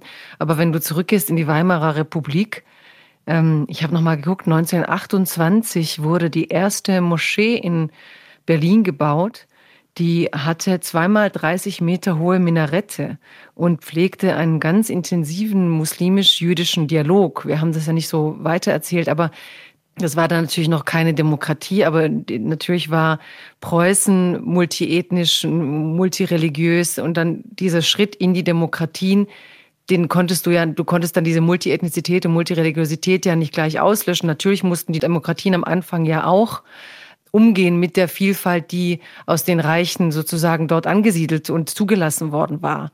Also ich verstehe noch nicht ganz den Schritt klar mit Deutschland nach dem Krieg im Vergleich zu USA, ja. Aber ich glaube schon, dass wir das hatten. Also das ist naja, aber es ist ja genau, aber es ist ja genau schiefgegangen. Also es ist ja genau in diesem Kontext, wenn es darum geht, wie schaffen wir es, monoethnische, multikulturelle Gesellschaften auf, aufzubauen, die stabil sind, die erfolgreich sind und die ihre Mitglieder gleich behandeln, ist die Weimarer Republik ja nur ein bisschen ein seltsames Beispiel. Denn das ist ja genau sozusagen äh, Exhibit A, also äh, das wichtigste Indiz für meine These, dass wir historische Präzedenzfälle dafür, wie man damit erfolgreich umgeht, nicht haben. Die Weimarer Republik ist ein historischer Präzedenzfall dafür, auf wie furchtbare Weise äh, das schiefgehen kann. Ähm, und äh, die Gründe für das Scheitern der Weimarer Republik sind viele und sind kompliziert. Äh, aber natürlich ist sie auch äh, gerade an dem Hass zwischen Gruppen, am Antisemitismus, am Rassismus zerbrochen. Ja, genau. Und deswegen wollte ich nur zurück, weil ich fand es ein bisschen missverständlich der Eingangsthese, so dass wir die Demokratien nicht hatten. Ich denke, wir hatten sie schon, aber sie sind so radikal gescheitert. Und was ich so gleichzeitig in, deinem, in deiner These sehe, ist sozusagen, eigentlich sind wir jetzt wirklich einen Schritt weiter. Es gibt ein friedliches Zusammenleben. Und was sind die Chancen und die Fallstricke? Und da will ich jetzt von dir erstmal wissen, worin siehst du denn die Chancen dieser Vielfalt? Also ich würde gerne mit den Fallstricken anfangen, nicht weil sie äh, wichtiger seien, aber weil sie den Optimismus, den ich bei dem Thema doch letztlich habe, besser intellektuell vorbereitet. Okay. Ähm, weil ich glaube, wir fangen oft äh, mit diesem Grundgefühl an, das ja verständlich ist. Äh, es müsste doch eigentlich ganz einfach sein. Also wie schwer ist es denn tolerant zu sein? Wie schwer ist es denn zu sagen, jetzt ist mein Nachbar ein bisschen anders und ich bin trotzdem ihm gegenüber freundlich? Und äh, dann kommen wir sehr schnell in die Lage zu sagen, wenn wir trotzdem Probleme haben, wenn wir trotzdem Ungerechtigkeiten haben, wenn wir trotzdem ähm, Diskriminierung haben, wenn wir vielleicht auch trotzdem äh, zum Teil Einwanderer haben, die sich nicht voll integrieren und so weiter, dann muss ja irgendwas an uns oder vielleicht irgendwas an denen falsch sein. Und dann kommt man sehr schnell äh, in, in, in ein Zetern, das äh, äh, die Probleme der Gegenwart sieht, aber das, was in der Gegenwart ganz gut läuft, eben gerade nicht erkennen kann. Und deshalb ist für mich der Anfangspunkt zu sagen, warum sind diverse Gesellschaften so oft gescheitert? Warum sind viele der äh, furchtbarsten Konflikte äh, in der Geschichte der Welt äh, gerade zwischen ethnischen und verschiedenen ethnischen und religiösen Gruppen ausgetragen worden. Äh, und da gibt es äh, zunächst einmal zwei Antworten. Äh, die erste ist eine psychologische, dass wir immer wieder festgestellt haben, wie schnell Menschen Gruppen bilden und wie stark sie dann äh, die Mitglieder der Innengruppe, die Mitglieder der eigenen Gruppe gegenüber Außenseitern bevorzugen. Ähm, das sehen wir in der Geschichte immer wieder. Wir sehen es auch in verschiedenen sehr interessanten psychologischen Studien und Laborversuchen auf, auf eklatante Weise. Das ist einfach Teil der menschlichen Natur. Es war immer der Fall. Es wird wahrscheinlich auch immer der Fall gewesen. Wir sehen das auch heute in sehr vielen verschiedenen Teilen der Welt. Äh, und zweitens, ähm, dass wir uns vormalen könnten, die Demokratie würde äh, es einfacher machen, mit dieser Art von Vielfalt umzugehen. Äh, das aber leider nicht der Fall ist. Ähm, denn die berühmtesten Demokratien der Geschichte, vom äh, antiken Athen, die Römische Republik, in die schönen Stadtstaate des Italiens, des Mittelalters, äh, waren oft stolz auf ihre vermeintliche ethnische Reinheit, zumindest die ethnische Reinheit derjenigen, die volle Bürger waren, derjenigen, die wirkliche Mitspracherechte hatten. Ähm, und wenn wir uns äh, überlegen, manche der Gesellschaften, in denen äh, diese Vielfalt relativ gut funktioniert hat, auch nicht ohne Probleme, aber verglichen mit anderen Zeiten und Orten sehr gut funktioniert hat, das Bagdad des 9. Jahrhunderts oder das Wien des 19. Jahrhunderts, ähm, dann waren das oft eben gerade Monarchien und Königsreiche. Und auch das hat einen Grund. Denn wenn äh, wir in einer Monarchie sind und du hast keine Macht und ich habe keine Macht, dann kann es mir zunächst mal egal sein, wenn du mehr Kinder hast oder wenn mehr Einwanderer ins Land kommen, die äh, deiner Gruppe angehören. Denn solange ich weiter dem Monarchen traue, sollte es für meine Realität keinen Unterschied machen. Eine Demokratie dagegen ist immer auch eine Suche nach Mehrheiten. Und das bedeutet natürlich, äh, dass ich viel rationelleren Grund habe zu sagen, Moment mal, wenn jetzt mehr Leute äh, aus deiner Gruppe zuwandern, wenn du jetzt mehr Kinder hast äh, als Mitglieder meiner Gruppe, dann ähm, hat plötzlich vielleicht jemand anderes in der Gesellschaft eine Mehrheit und dann verändert sich vielleicht einiges und das macht mir dann äh, vielleicht Angst. Und deshalb sollte es nicht verwundern, dass so viele Konflikte in der Geschichte eben gerade äh, über ethnische und religiöse Fronten ausgetragen wurden. So, das ist der Pessimismus. Ähm, warum erklärt er einen Optimismus? Naja, weil man dann heute auf die Gesellschaft schauen kann äh, und auf den unglaublichen Pessimismus, den wir über sie haben, gerade von rechts außen, von den Menschen, die besonders auf mein Tagesthemen-Interview angesprungen sind, die sagen, äh, die Einwanderer und die Minderheiten sind ja sowieso minderwertig und die sind ein Problem und die werden sich nie wirklich integrieren und sie werden nie echte Deutsche sein und so weiter. Wir kennen diese Leier alle aber zum Teil auch ein Pessimismus, der äh, aus der Mitte der Gesellschaft kommt oder der von links oder links außen kommt, äh, der, der letztlich ebenso pessimistisch ist, der letztlich sagt, naja, es kann sich ja niemand in unsere Gesellschaft integrieren, weil wir so diskriminierend, so rassistisch, so schrecklich sind, äh, dass es niemand schaffen kann, sich hier voll einzubringen. Und ich glaube, gerade mit der notwendigen historischen Perspektive sehen wir, dass dieser Pessimismus eine Übertreibung ist, dass bei allen echten Problemen und Ungerechtigkeiten äh, unsere Gesellschaft heute besser dasteht, äh, als die meisten Menschen es glauben. Das heißt, der Optimismus erklärt sich jetzt bei dir darin, dass du sagst, ähm, also ich nehme jetzt mal so die Rolle der, weil was ist jetzt so danach optimistisch? Im Grunde stehen wir besser da, als wir glaubten, aber vielleicht würden wir noch viel besser dastehen, wenn wir noch homogener wären oder so. Also was genau, ich verstehe den Optimismus noch nicht. Ja, also der Optimismus ist, dass, äh, äh, wenn man sich dann zum Beispiel anschaut, äh, wie es wirklich mit Einwanderung aussieht, äh, es äh, ganz klar ist, äh, dass das viel besser funktioniert, als gesagt wird. Ähm, äh, es ist natürlich so, auch da ist eine realistische Erwartungshaltung etwas, was uns helfen kann, die Gegenwart richtig einzuschätzen. Ähm, die meisten Einwanderer, die nach Deutschland kommen, die in den USA kommen, kommen aus ärmeren Ländern. Es gibt natürlich viele Ausnahmen, aber im Durchschnitt kommen sie aus ärmeren Ländern und haben auch einen niedrigeren Bildungsstand, hatten weniger Bildungschancen in ihrem eigenen Land. Ähm, und deshalb kann es nicht verwundern, dass viele von ihnen äh, die neue Sprache nicht äh, voll lernen, ähm, dass viele von ihnen am Arbeitsmarkt wirklich Schwierigkeiten haben, sich vielleicht auch nicht auf bedeutsame Weise in die Mehrheitsgesellschaft integrieren. Ähm, die Frage, die wir stellen sollten, ist also, wie sieht es mit ihren Kindern und ihren Enkeln aus? Wie sieht es mit den Menschen aus, die hier im Lande groß werden äh, und äh, ähnliche Chancen haben? Und da sehen wir eine sehr positive Nachricht, nämlich, dass äh, zum Beispiel das Kind eines Einwanderers in Deutschland eine um einiges höhere Chance hat, ähm, äh, Bildungs, äh, einen Bildungsaufstieg hinzulegen und dann auch äh, um einiges mehr zu verdienen als die eigenen Eltern, als es zum Beispiel äh, bei den Kindern äh, ähnlich situierter Einheimischer der Fall ist. Und in der dritten Generation sehen wir diesen Aufstieg dann äh, noch einmal auf stärkere Weise. Und deshalb suggerieren die besten Studien zu dem Thema, dass sich die Lücke bei Einkommen und bei ähm, äh, Bildung äh, zunehmend schließen. Äh, aber das dauert eben äh, einige Jahrzehnte. Ähm, in den USA gibt es äh, eine ähnliche Studie mit über einer Million Datenpunkten, äh, die zeigt, dass Einwanderer heute aus El Salvador und Mexiko und Vietnam und Zimbabwe äh, sich ebenso schnell in die Gesellschaft integrieren und ebenso schnell einen wirtschaftlichen Aufstieg hinlegen, als es vor 100 Jahren bei italienischen und irischen Einwanderern der Fall war. Und auch das widerlegt diesen Pessimismus. Es widerlegt den Pessimismus von rechts, dass diese Gruppen äh, irgendwie minderwertig seien, weil sie nicht weiß sind oder weil sie aus anderen Kulturkreisen stammen.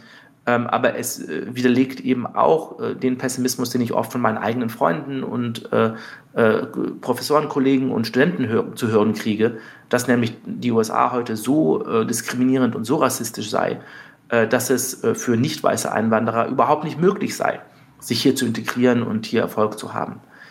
Was ja auch den ganzen Erfolg der, der Minderheiten völlig leugnen wird. Also du hast ja einen ganz starken Aufstieg innerhalb der Latinos. Du hast ja auch ähm, eine große Mittelschicht, die in, in, im schwarzen Amerika entstanden ist. Also du für, für, ja, man, man kann ja sozusagen diese Pluralität nicht leugnen. Aber den Gedanken, den ich wirklich interessant finde bei, bei all dem, ist ja, was du beschreibst, dass man ja die Demokratie deswegen so überempfindlich reagieren, also nicht die Demokratie, aber manche äh, überempfindlich reagieren, weil es ja um Mehrheiten geht. Ne? Und dann haben wir wieder diesen altmodischen Integrationsbegriff, den wollen ja manche gerne abgeschafft wissen und sagen, wir haben ja eben diverse Gruppen und wir sind eine plurale Gesellschaft und Integration ist ja eigentlich ein gestriges Thema. Es gibt ja auch ein Buch von Max Czolek mit Desintegriert euch, also eben auch dieser Zuruf auf diese Gruppenidentitäten eben stärker zu leben und erst dann hätten wir eine wahre Pluralität. Also ich habe, ich weiß, dass du als Optimismus da beschreibst und ich denke auch an, an Darren Acemoglu, dieses Why Nations Fail, nämlich weil, auch weil sie diese Privilegien horten und dass wir eigentlich in einem Zustand sind, wo wir Privilegien tatsächlich weitergeben und, und, und eine größere Gruppe von Menschen zugänglich machen. Und die Unzufriedenheit ist ja auch ein Motor, zu sagen, wir sind noch zu rassistisch, wir sind noch zu diskriminierend, da gibt's ja auch Nachweise. Und gleichzeitig aber das, was du da beschreibst, diese Bedrohung der Mehrheiten, daran, glaube ich, kann man ganz viel festmachen, was Leuten Angst macht. Denn was, ja, was, was passiert denn? Du sagst so von, so die dritte Generation integriert sich, es ist sozioökonomisch gleicher, sie ist von den Werten gleicher. Aber was, wenn sie das eben nicht tut? Und dann hast du in liberalen Gesellschaft parallel eben, äh, ja, antiliberale Kräfte. Wir sehen es ja jetzt, wenn hier in Deutschland äh, russische Autokorsos fahren. Ne? Dann hast du ja eine Form von Gruppe von Leuten, die sich eben nicht den demokratischen Werten äh, zurechnen, sondern die sagen, die putinschen Werte, die unterstütze ich. Also eigentlich weißt du, ich, ich sehe die positiven Dinge, aber ich glaube, dass das Dilemma im Moment ist, dass manche wirklich Angst haben, ob das scheitert, weil wir mit dieser Pluralität nicht können. Denn einerseits kämpfen wir gegen antislawischen Rassismus. Wir wollen keine Klischees über Russen im Umlauf haben, die die Menschen entmenschlichen und pauschalisieren. Andererseits musst du Kritik üben an Russen, die aber Putin unterstützen und, äh, und die Morde an, an den Ukrainern leugnen. Also das hat schon eine Komplexität, die Leute in einer Maße überfordert, wo ich auch verstehe, dass sie sagen, eigentlich ist es doch besser, wenn wir homogener wären. Weißt du, also bei dir klingt das Positive so erlösend, aber es erlöst mich gefühlt noch lange nicht von den Komplexitäten, mit denen wir eben doch aus, also, also uns auseinandersetzen müssen, weil so viele verschiedene Stimmen, so viele verschiedene Positionen in einer pluralen, diversen Gesellschaft auch zu hören sind und so viele verschiedene Interessen. Und dann ist plötzlich eine Angst, was, wenn die russische Mehrheit irgendwie im Parlament, also Fiktion dieser Leuten, die da Angst haben. Ich habe nicht so viel Angst, aber es sind Fiktionen, die im Umlauf sind, Narrative. Dann sind sie im Parlament und dann haben sie eine Mehrheit, so wie die, die AfD, und sie stimmen dann eben für diese antidemokratischen Werte. Also, dass man am Ende die Abschaffung dessen hat, was man eben als die positive jetzige demokratische Staatsform erlebt, in der man doch irgendwie einen Konsens hatte? Ähm, also jetzt kommen wir auf viele grundsätzliche Fragen, aber das ist schön, denn die versuche ich in meinem Buch wirklich auch äh, systematisch zu beantworten. Also können wir vielleicht ein paar verschiedene Punkte ansprechen. Äh, das ist also nicht nur eine Frage gewesen, glaube ich, sondern sozusagen die Agenda für die nächsten 20 Minuten unseres Gesprächs. die, ähm, die Agenda, die auch dein Buch vorgibt, ja. Aber um, um, um damit anzufangen, ist zunächst einmal die Frage, was bedeutet es eigentlich in einer äh, ethnisch und religiös diversen Gesellschaft frei zu leben? Äh, was bedeutet es in dieser Gesellschaft echte Freiheit zu haben?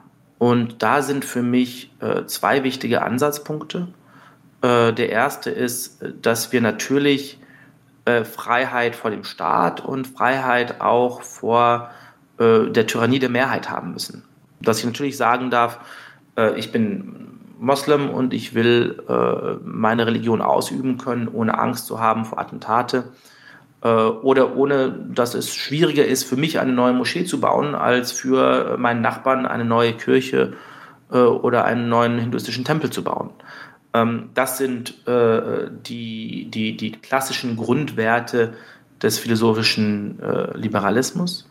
Äh, es gibt äh, aber auch, und gerade daran Azumoglu und James Robinson beschreiben das sehr schön in ihrem neuen Buch, äh, Der enge Korridor, eine zweite Bedrohung, die wir sehr ernst nehmen müssen. Und das ist, wie wir den Menschen erlauben, dass sie nicht von ihrer eigenen Gemeinschaft, von ihrer eigenen Community in einen Käfig der Normen eingeschlossen werden. Ähm, dass eine sehr große historische Bedrohung für die Freiheit nicht der Staat gewesen ist, sondern äh, die Weise, in der Menschen von ihren eigenen Eltern, von ihren eigenen Geistlichen, von ihren eigenen Nachbarn gesagt bekommen kriegten, was sie zu machen haben. Und dann zum Teil auch äh, auf formelle oder informelle Weise sehr stark äh, bestraft wurden, wenn sie sich äh, den falschen romantischen Partner ausgewählt haben oder das Falsche gesagt haben oder sich nicht so gekleidet haben, äh, wie es ihnen aufoktroyiert wurde.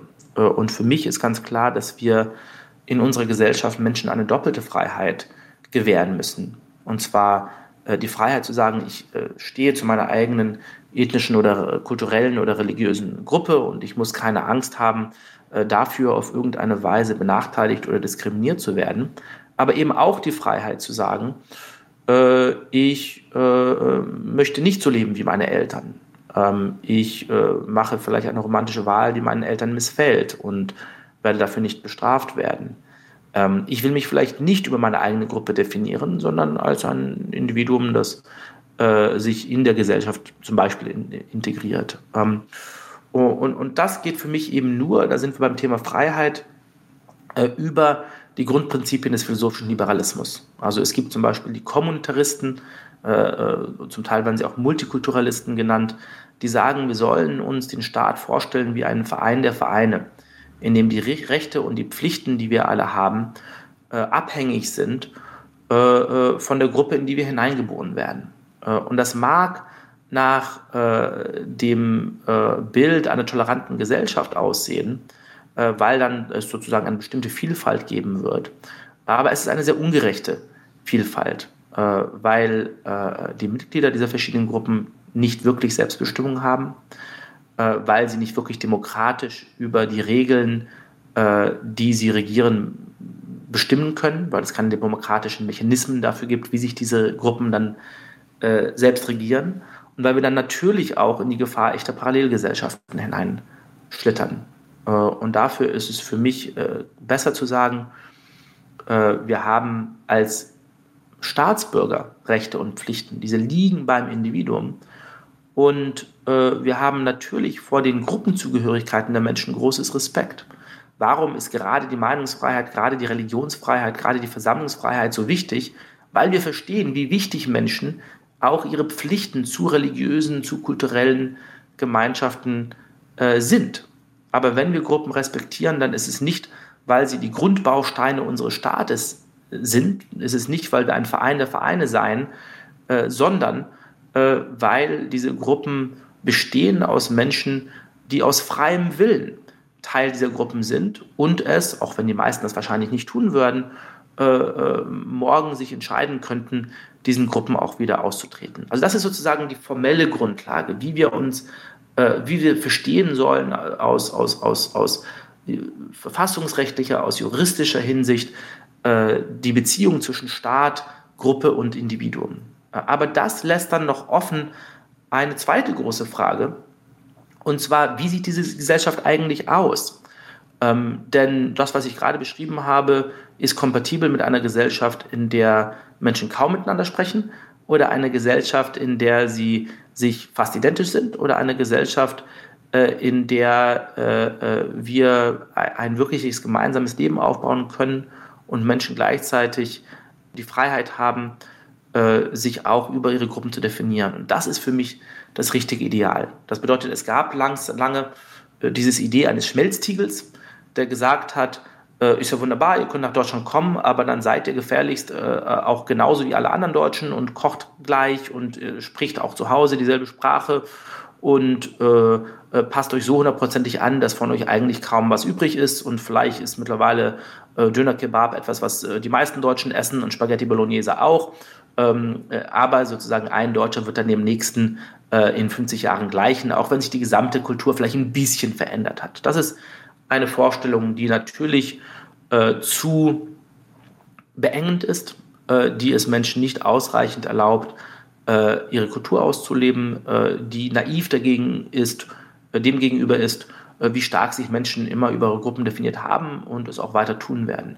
Gleichzeitig ist diese Idee von desintegriert euch, die Idee, die im Akademischen als Salatschüssel oder als Mosaik bekannt ist, ebenso gefährlich. Denn äh, die Vorstellung, dass äh, unser Land friedlich miteinander äh, leben wird, dass wir eine, einen ordentlichen Sozialstaat aufrechterhalten können, dass wir irgendwie noch genügend Solidarität aufbringen können, um zum Beispiel Wut in Brand zu sein, wenn jemand diskriminiert wird oder wenn jemand ungerecht behandelt wird, in einer äh, Vorstellung der Zukunft, in der es eben nur Gruppen gibt, die parallel nebeneinander herleben, in der wir keine gemeinsame Sprache haben, in der wir keine gemeinsamen Umgangsformen haben, äh, in der wir, so wie wir es zum Beispiel im Libanon sehen, äh, Menschen haben, die sagen, ich bin doch überhaupt kein Libanese, sondern ich bin nur definiert darüber, ob ich jetzt Sunnit oder Schiit oder maronitischer Christe bin. Ähm, das ist, glaube ich, zutiefst naiv. Dann kommen wir wirklich in Parallelgesellschaften, die für die Zukunft unserer Gesellschaft gefährlich werden. Und deshalb versuche ich, eine dritte Metapher aufzubauen, äh, die sich an einem öffentlichen Park orientiert. Ähm, warum der öffentliche Park? Weil ich als Münchner den englischen Garten zum Beispiel sehr gerne mag und als New Yorker Park Slope, ähm, äh, aber, aber, äh, oder Prospect Park. Äh, aber zum Zweiten, weil er eben äh, besser erklärt, welche Freiheiten wir in einer solchen Gesellschaft haben sollten. Und zwar kann ich in einen Park gehen mit meinen Freunden und äh, überhaupt mich nicht mich dafür interessieren, mit irgendjemand anderem ins Gespräch zu kommen. Und das ist mein gutes Recht. Ich kann sozusagen unter der Gruppe, die ich selber gewählt habe, bleiben. Äh, ich kann aber auch in einen Park gehen und auf der Liegewiese zu sprechen kommen mit der Gruppe neben mir und vielleicht eine neue Freundschaft fassen. Und äh, obwohl äh, alle Staatsbürger das Recht haben müssen, das eine oder das andere zu wählen, können wir natürlich eine Präferenz haben und können wir als Gesellschaft sagen, ein Park, in der auch ab und zu Menschen miteinander ins Gespräch kommen, neue Freundschaften fassen, auch über die davor bestehenden Gruppen hinaus, äh, sich vermischen, äh, das ist ein attraktiverer Park, das ist ein Park, der für die Zukunft unserer Gesellschaft ähm, äh, um einiges wohlversprechender ist. Mir kommt das Bild eines Parks aber zugeordnet vor für das, was ich als Gesellschaft so sehe. Also es klingt alles so, weißt du, gerade Münchner Park, also ich glaube, dass das äh, eruptiver ist, dass ähm, der Park ist mir wiederum zu, also ich verstehe deine Vision, aber es ist mir als Bild eigentlich zu, ähm, zu langweilig und zu wenig das, was ich glaube, wie, mit welcher Kraft das eigentlich so alles aufeinander zugeht, weil auch wenn du im Park mit der Gruppe dann redest, löst das ja, also ich verstehe das positive Bild dahinter, aber ich glaube, dass die Herausforderungen wirklich nochmal extrem groß sind, die oder auf uns zukommen. Und mir ist das Bild fast zu friedlich. Gerade vielleicht auch München, denke ich, vielleicht ähm, kommt da so eine Park Slope, aber teilweise auch zu gediegen. Ähm, und du sprichst, das fand ich auch sehr interessant mit dem neuen Buch von Azimoglu über die Tyrannei, also über diesen engen Korridor auch durch die eigenen Gruppen.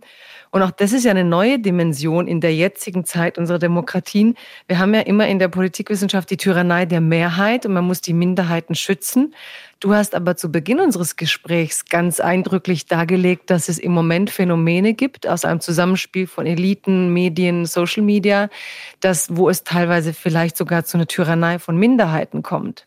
Also das ist ja auch ein neuer, eine neue Dimension, mit der wir gucken müssen, wie gehen Demokratien, wenn sie als Experiment betrachtet werden, eigentlich um, weil es total äh, counterintuitive ist gegenüber dem, was wir immer dachten. Ne? Es heißt immer, die Mehrheit hat die Minderheiten zu schützen, so laufen die Diskurse auch. Und deswegen sind, glaube ich, auch die ganzen Cancel-Culture-Diskurse so schwer zu ähm, dekodieren, weil man ja eigentlich sind die Minderheiten doch die Opfer und die, die man in der Demokratie faktisch schützt.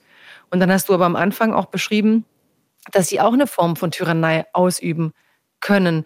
Und du hast auch in einem Zeitartikel über Jill Ofarim geschrieben, wo es in der heutigen Zeit sogar zu Manipulationen des Diskurses kommt, weil wir die ähm, Mechanismen eben so gut kennen, weil sich das alles so eingespielt hat. Also in einer gewissen Weise hast du schon recht mit dem Park. Wir wollen irgendwie so ein gediegener Park sein. Jetzt will jeder schreien, sobald es rassistische Vorwürfe gibt. Und ähm, ich glaube, dass, ähm, wie soll ich sagen, wenn du sagst, es wird gut, also das kann gut ausgehen, du sagst ja Bedrohungen und Bereicherungen, ja, wie soll es in diesem Park wirklich zugehen? Und was, wie gehen wir mit diesen Widersprüchen um, so dass man uns gesellschaftlich, medial, ich meine, wir wissen noch nicht bei Ofarim die zweite Stufe, ich möchte ihn gar nicht jetzt hier als Sündenbock nehmen, äh, weil wir wissen ja auch nicht, er ist ja jetzt im Prozess, ist noch nicht geklärt, aber es gibt eben die Möglichkeit, du beschreibst ja auch in deinem Buch äh, einen anderen Fall in den USA, wo das eben schon bewiesen wurde, dass ein Schwarzer sich ähm, medial inszeniert hat als Opfer von Weißen und dass sich alle solidarisch erklärt haben und das im Nachhinein doch eben fake war. Also wie gehen wir mit den Spielen um, die diese Demokratie auch medial betreibt, wo man das Gefühl hat, irgendwie wird es doch langsam echt so ein Selbstzersetzungsvorgang. Und viele wenden sich auch ab und sagen, ey, eigentlich ist mir das viel zu stressig, weil du sagst, die Pflichten des Bürgers, eine Verfassungsrechtlerin hat da zu Recht mal zu mir gesagt, so richtig Pflichten schreibt eigentlich das Gesetz kaum vor. Also du hast ähm, nicht mal die Wahlpflicht in Deutschland. Du musst doch an dieser Demokratie gar nicht teilhaben. Das heißt, wenn es so messy und kompliziert wird, wie es dann eben wird durch so eine Pluralität, wie bringe ich die Leute überhaupt noch dazu, dass sie Lust haben, sich mit demokratischen Fragen zu befassen, statt jetzt irgendwie rauszugehen und eine gute Zeit zu haben mit der Unterhaltungsindustrie, die wir auch aufgebaut haben? Also, also ein paar wichtige Punkte. Das erste ist, dass es äh, negative Pflichten auf extreme Weise gibt. Ähm, wir erwarten von Menschen, äh, dass sie äh, die Lebensweise des Nachbarns vielleicht für ganz furchtbar finden, dass sie denken, äh, da, davon, ob Menschen denselben religiösen Glauben habe, haben wie ich oder nicht, hängt ab, ob sie in den Himmel oder die Hölle kommen.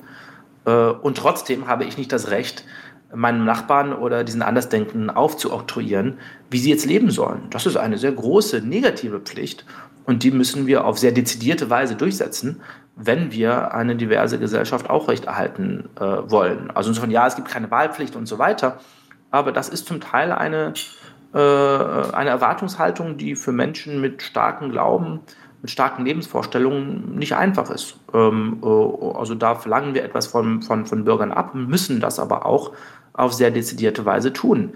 Es ist vielleicht für jemanden, der starke religiöse Vorstellungen hat, nicht einfach zu sagen, ähm, meine 20-jährige Tochter äh, hat einen Freund und wenn sie jetzt Sex vor der Ehe hat, dann wird sie vielleicht in, in die Hölle gehen. Oder äh, mein Sohn ist schwul und äh, dafür wird er vielleicht auf ewig bestraft werden. Trotzdem müssen wir dafür sorgen, dass dieser Vater äh, nicht auf den Gedanken kommt äh, äh, und falls er es doch tun würde, sehr stark dafür bestraft wird, diese Menschen so unter Druck zu setzen, dass sie nicht frei leben können. Also da sind doch gewisse Pflichten in unserer Gesellschaft, die, die durchaus wichtig sind. Ähm, das Zweite, was ich nur klarstellen wollte, ist, dass wir nicht die Unterscheidung verwischen sollten zwischen der Gefahr einer politischen Minderheit, die zumindest in bestimmten sehr einflussreichen Bereichen eine Art von äh, Diktatur der Tyrannei ausübt, ähm, äh, und äh, dem Gedanken, dass das nun die ethnischen oder religiösen Minderheiten seien. Äh, äh, es gibt eine wunderbare Studie von, äh, die heißt Hidden Tribes von Morn Common, die setzt sich stärker mit der Zusammensetzung dieser verschiedenen politischen Gruppen auseinander. Und gerade bei dem, was diese Studie eben Progressive Activists nennt, sehen wir, äh, ich habe das vorhin so ein bisschen angerissen, dass mhm. diese Gruppe überdurchschnittlich sehr reich, sehr hoch gebildet und sehr weiß ist.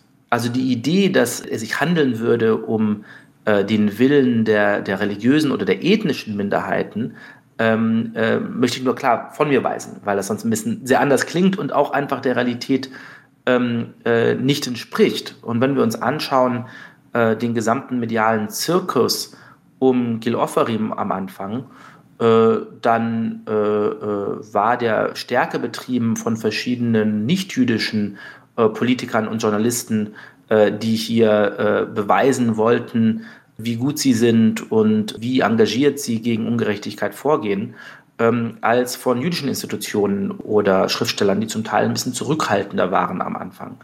Und übrigens, also um das kurz anzureißen. Ja, aber ganz kurz als Widerspruch. Also, es geht aber trotzdem von einem Vertreter von Minderheiten aus. Also Ofarim selber hat das ja gemacht.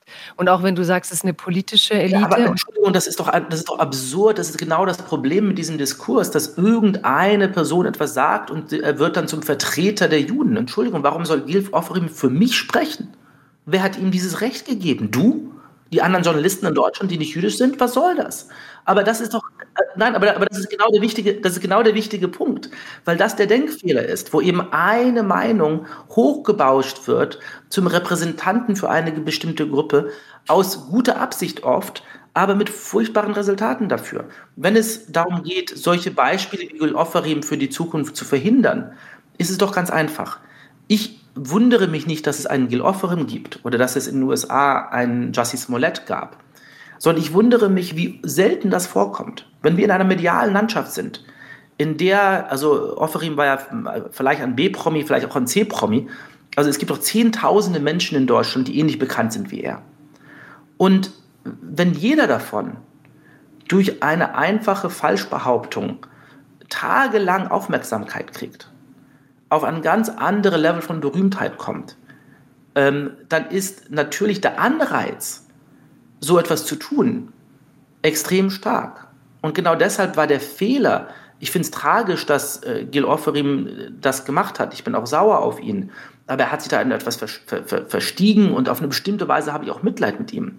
Aber die eigentliche Schuld liegt doch nicht daran, dass es genug ist, dass ein Jude so eine falsche Behauptung aufstellt, sondern dass die gesamten Medien darauf hinaus, hineinfallen weil, obwohl von Anfang an die Umstände suspekt waren, niemand sagen wollte, Moment mal, lass uns doch mal abwarten, lass uns doch mal schauen, was die Polizei jetzt wirklich findet und was auf dem Video ist, bevor wir uns hier äh, in Schlussfolgerungen hineinsteigen, die sich dann vielleicht als wirklich falsch herausstellen. Also ich sehe die Schuld dafür äh, weniger bei Gil Offarim als bei den gesamten Politikern und Journalisten, die ohne ein bisschen mitzudenken auf diese äh, Behauptung von ihm reagiert hatten, als seien sie bewiesene Wahrheit.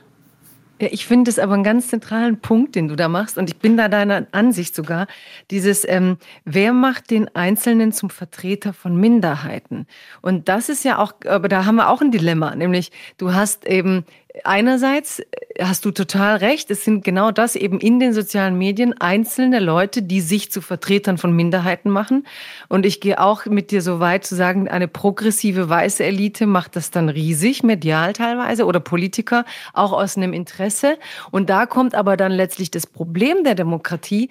Wir sind ja in einem Sinn fortschrittlicher geworden, in deinem Sinn auch in deinem Buch, als dass wir jetzt heute Rassismus, Diskriminierung viel klarer benennen wollen. Also du kannst eben Punkte sammeln damit, dass du, du sagst irgendwie, jeder will sich überbieten im Gutsein. Aber eigentlich ist selbst dieses Überbieten ja ein Symptom für einen gesellschaftlichen Fortschritt. Wir haben ja anerkannt, Rassismus ist schlecht. Wir haben anerkannt, Antisemitismus darf nicht sein, Sexismus sollte nicht sein. Und wie, und ich glaube, das ist so auch ein Moment, wo ich gerade echt dieses Experiment sehe, wie schaffen wir es, ähm, eben diese einerseits diesen Fortschritt, das alles gesehen zu haben, den aber nicht so zu führen, dass wir gegenseitig manipuliert werden, uns in Empörungsschleifen verlieren und so wie du beschreibst, nämlich Einzelpersonen ein Fame geben und sie eigentlich so negativ konditionieren, so das wird belohnt in unserer Gesellschaft, während in der Zeit eben und weil der auch alle draufsatteln. In so einem Diskurs kommen ja wieder andere ganz berechtigte Minderheiten, äh, Leute und, und sagen, da müssen wir jetzt drüber reden, da müssen wir jetzt drüber reden. Das ist ja alles ein wichtiger demokratischer Diskurs, in dem wir Aufklärung betreiben, der aber gleichzeitig so zersetzend werden kann, dass Leute sagen, das Experiment scheitert. Also was ist deine Vision, wenn du sagst, du glaubst, in dieser Vielfalt liegt eine Chance? Wie kommt man aus dieser Spirale jetzt wieder raus und kann sich dann um diese auch größeren Fragen, ich glaube, man darf sie ähm, bewerten, größere Fragen der Politik zu kümmern? Ähm, ich glaube, und es gibt natürlich keine einfachen Lösungen dafür, aber der Grundansatz muss sein, dass wir einander wirklich als gleich behandeln. Und Teil dessen, einander als gleich zu behandeln, ist aber auch zu wissen, dass wir alle fehlbare Menschen sind mit Eitelkeit und äh, der Kapazität zu lügen. Es gibt keine äh, Gruppe der Welt, äh, nicht Juden, nicht Schwarze, nicht Frauen äh, und sicherlich auch nicht äh, arische weiße Männer, äh, die unfähig wären zu lügen, die unfähig wären aus Eigeninteresse ähm, sich selber medial zu inszenieren. und jedes sinnvolles, jedes sinnvolle Engagement für Gerechtigkeit gegen Diskriminierung äh, muss also auf Basis von Empirie und auf Basis dieser Fehlbarkeit geführt werden. Wenn jemand also sagt, naja, wenn äh, ein B-Promi wie Offerim sowas behauptet, müssen wir ihm glauben, wenn nicht, ist das schon Antisemitismus, äh, dann ist das einfach ein, ein, eine große äh, Fehlinterpretation dessen, wie die Welt funktioniert. Ähm, wenn wir sagen, wie ich das oft mittlerweile in den USA höre, ähm, die Aufgabe einer Gruppe ist es, gegenüber diskriminierteren Gruppen einfach nur äh, äh, den Vorrang zu lassen politisch und zu sagen, wenn ihr sagt, äh, äh, das muss geschehen, dann äh, reflektieren wir gar nicht selber darüber, sondern es ist sozusagen meine Aufgabe, hier euch die Urteilskraft zu überlassen und dann sozusagen blind dem zu folgen, was ihr sagt. Dann kommen wir sehr schnell in eine Lage, äh, wo äh, sich ein paar Leute fälschlicherweise äh, selber aufbauschen als Sprachrohre für diese Gruppe und dann äh, äh, bestimmen, wo es politisch langgehen soll. Für mich brauchen wir also eine viel klassischere Konzeption der politischen Solidarität, in der ich eine Vorstellung habe, und ich glaube, jeder Hörer eine Vorstellung hat von der Gesellschaft, in der er leben will. Und für mich ist ganz klar ein Teil davon, dass ich in einer Gesellschaft leben will, ohne Diskriminierung, ohne Rassismus. Ähm, und ich natürlich weiß, dass es Menschen gibt, die äh, Diskriminierungserfahrungen machen werden, äh, die ich selber mit sehr kleinerer Wahrscheinlichkeit oder gar nicht machen werde. Als Mann äh, werde ich äh, sexuell in der U-Bahn nicht so belästigt, wie es vielen meiner Freundinnen passiert. Ähm, und deshalb muss ich, wenn Sie mir von so einer Erfahrung berichten, habe ich die moralische Pflicht, da sehr offen zuzuhören und das sehr ernst zu nehmen und mir bewusst zu sein, äh, äh, wie einfach es für mich wäre, das irgendwie von mir zu schieben, weil es mir selber eben nicht erfahren ist. All das stimmt. Aber letztlich kann ich rationell verstehen, was es bedeuten muss, auf diese Weise drangsaliert zu werden? Kann ich rationell sagen, das geht gegen meine eigene Konzeption der Gesellschaft? Ich will nicht in einer Gesellschaft leben, in der manche Leute einfach nur ähm, aufgrund ihres Geschlechtes äh, so eine Angst haben müssen, äh, die U-Bahn zu nehmen. Also frage ich mich selber, wie kann ich meine Gesellschaft meinen Idealen äh, näher bringen? Das für mich ist eine gesunde Solidarität, die auf Basis von Empathie, aber eben auch von rationeller Abwägung äh, und auch von geteilten Idealen oder eigenen Idealen funktioniert und nicht diese Art zu sagen, wenn jetzt jemand, der sich aufschwingt als Sprachrohr für eine Gruppe oder von den Medien behandelt wird als Sprachrohr für irgendeine Gruppe, etwas sagt, dann muss ich dem blind zustimmen, ähm, auch wenn äh, mir das völlig falsch erscheint. Ja, das war jetzt, ich bin mitgekommen. Also ich finde es jetzt also viel deutlicher, wo du hin willst. Und ähm, will jetzt zum Schluss aber noch einen Bogen ziehen, weil wir haben jetzt ganz viel über ethnische, sexuelle, religiöse Identität geredet. Und Solidarität ist jetzt gute, gesunde Solidarität, finde ich auch einen interessanten Begriff. Und jetzt aber noch ein, noch ein Schwenk nach Frankreich, weil auch dein Thema Experiment, Demokratie, eben, ich glaube, dass wir Länder hatten und Nationen, wo wir so sicher waren, da ist Demokratie eben nicht ein Experiment sehr gesetzt. Und jetzt hatten wir am Sonntag die Wahlen in Frankreich. Es bestand die, ein Risiko. Le Pen hat plötzlich Mehrheiten, die ihr keiner zugeschrieben hatte die letzten drei Jahre, trotz der Nähe zu Putin.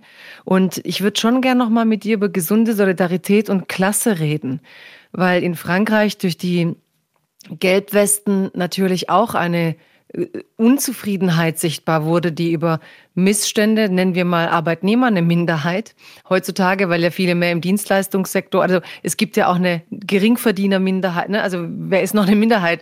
Also wie gehen wir sozusagen mit dieser Solidarität um? Wir deklinieren sie im Moment immer an sexueller, ethnischer und so weiter äh, Identität heraus, aber ich glaube, dieser Blick auf die ökonomischen Bedingungen unseres Daseins und was können wir da tun, um mit einer gesunden Solidarität vielleicht auf Länder zu blicken wie Frankreich, wo man ja teilweise, ich glaube, dass viele fassungslos sind, dass Le Pen überhaupt eine Chance hat, gegen Macron jetzt zu gewinnen. Also man dachte ja, irgendjemand hat die schon abgehängt. Und auch der ganze Wahlkampf war ja schon rassistisch und äh, von, von einigen der, der Kandidaten. Also wie gehen wir damit um, dass plötzlich Länder, die wir so fast als sichere, stabile Demokratien bezeichnet haben, wie Frankreich, im Moment mit ähm, Kandidaten ins Rennen gehen und wirklich aussichtsreich sind, die sehr wohl demokratiezersetzende Kämpfe kämpfen, also die eben Minderheitenrechte nicht mehr sichern wollen, die äh, ganz klar gegen eine Flüchtlings-, eine solidarische Flüchtlingspolitik sind. Und vielleicht schaffst du es auch, ich habe jetzt eine große Aufgabe an dich, aber gemeinsam eine Brücke zu ziehen. Hat es was zu tun mit den ökonomischen Bedingungen? dass diese Wunde aufgeht, dass Leute halt sagen, wir brauchen doch eine andere Demokratie. So wie das bisher läuft, das war ja nicht, das ist ja irgendwie nicht ehrlich und das demokratisch. Also was passiert, wenn Leute wie Le Pen wählbar werden von so vielen Menschen? Ähm, also zunächst einmal äh, ist meine Interpretation, Interpretation der Stärke von Marine Le Pen, äh, dass sie zusammenhängt mit dem Thema, über das wir gerade letzte Stunde gesprochen haben. Dass nämlich gerade wenn äh, die Frage der multiethnischen, multireligiösen Gesellschaft tief pessimistisch gesehen wird, ähm, diese Populisten eine Chance haben. Und es liegt zum Teil an der sehr effektiven Propaganda von Marine Le Pen und von Eric Zemmour und anderen im politischen System in Frankreich. Es liegt zum Teil daran, dass es sozusagen eine Art von äh, rechten Pessimismus gibt, äh, in dem gesagt wird, dass äh, der aktuelle Zustand der französischen Gesellschaft desaströs sei und sich die Einwanderer nie werden integrieren können. Aber es liegt eben auch äh, andererseits an einem Pessimismus oder einer, einer Aufkündigung äh, der, der, des Versprechens einer Gemeinsamkeit, die eher aus der Mitte oder von links kommt, in der äh, die Erfolge unserer Gesellschaft äh, auch von den Menschen, die dem großen Experiment eigentlich eher positiv gegenüberstehen, äh, überhaupt nicht mehr gesehen werden. Äh, wenn Leute sich entscheiden müssen zwischen desintegriert euch und wir werden halt nur noch Parallelgesellschaften haben einerseits und Le Pen andererseits, dann wird Le Pen eben leider für viele Menschen um einiges äh, attraktiver. Und gerade deshalb finde ich es so wichtig, dass wir äh, eine äh, positiv, positivere Vision dessen, wie unsere Zukunft aussehen kann, äh, äh, viel äh, Forscher verteidigen. Ähm, die wirtschaftliche Frage ist natürlich auch wichtig, ähm, weil ich zum Beispiel in, in Frankreich war äh, vor ein paar Jahren und habe eine sehr schöne Demo gesehen von gut angezogenen äh, jungen Studenten, äh, äh, die alle so aussahen, als wäre ich gerne mit ihnen befreundet, äh, die um ökologische Themen kreiste. Und da war das riesige Banner Alt à la Croissance, also kein Wirtschaftswachstum mehr. Und naja, sieben Monate später war ich wieder in Paris und da waren dann plötzlich die Gelbwesten äh, im Zentrum der Stadt und dominierten es. Ähm, das bedeutet, wenn wir den Menschen sagen, wir leben hier in der Wohlstandsgesellschaft und uns geht alles allen wunderbar und dann brauchen wir eben auch keinen wirtschaftlichen Fortschritt mehr, ähm, dann mag das äh, für die jungen, gut ausgezogenen Studenten in Paris, äh, die nahe ihrer Uni leben und mit dem Fahrrad dahin fahren, sehr verlockend klingen.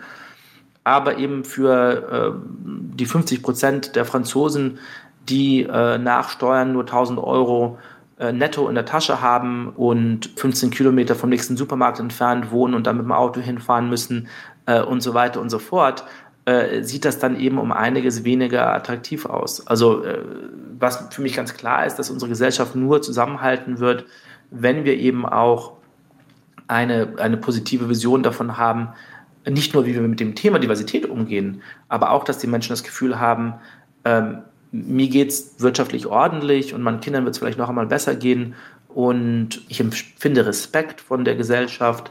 Äh, ich habe einen Beruf oder einen Job, äh, der jetzt vielleicht nichts ganz Besonderes ist, aber mit dem ich auch äh, einen, einen, einen bestimmten gesellschaftlichen Status kriege. All das sind die Grundbedingungen, ohne die die Arten von Konflikten, die Gesellschaften in der Geschichte so stark auseinandergetrieben haben, eben noch einmal größere Sprengkraft bekommen.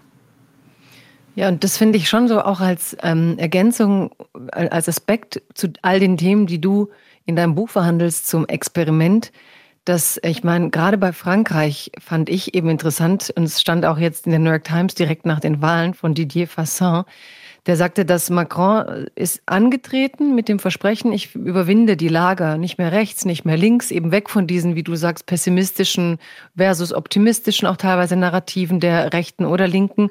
Aber faktisch hat er eben die Reichensteuer gesenkt, den Sozialstaat ausgehöhlt und auch mit diesen ähm, Maßnahmen eine Unzufriedenheit ausgelöst, bei dem dann wieder diese Narrative von, die pessimistischen Narrative von Le Pen, wie du sie beschreibst, gegriffen haben. Also für mich, wenn wir jetzt von diesem Experiment und den Chancen reden, dann kommt raus, dass ähm, in dem Moment, in dem eben Dinge in so Demokratien instabil werden, sei es jetzt durch diese Ungleichverteilung, die auch in Frankreich inzwischen herrscht, ähm, dann das die Vielfalt als Bereicherung oder als Chance absolut zum Politikum werden kann im Sinne von Instrumentalisieren, Mobilisieren der Emotionen und Massen. Also dass man diese beiden Schichten sehr genau analysieren muss, um zu gucken, wer verdreht jetzt sozusagen das Experiment in es scheitert, wenn wir mehr Diversität haben oder es geht gut, wenn unsere Diversität äh, egalitärer ist und mehr, mehr Gleichheit ermöglicht. Aber dass man diese beiden Folien doch sehr übereinander auch schieben sollte.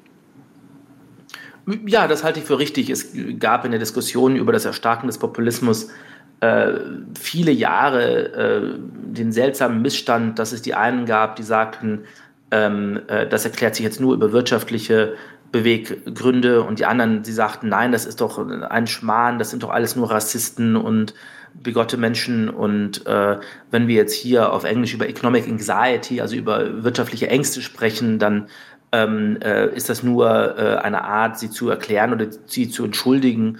Ähm, aber das halte ich für falsch. Die beiden Sachen können miteinander einhergehen.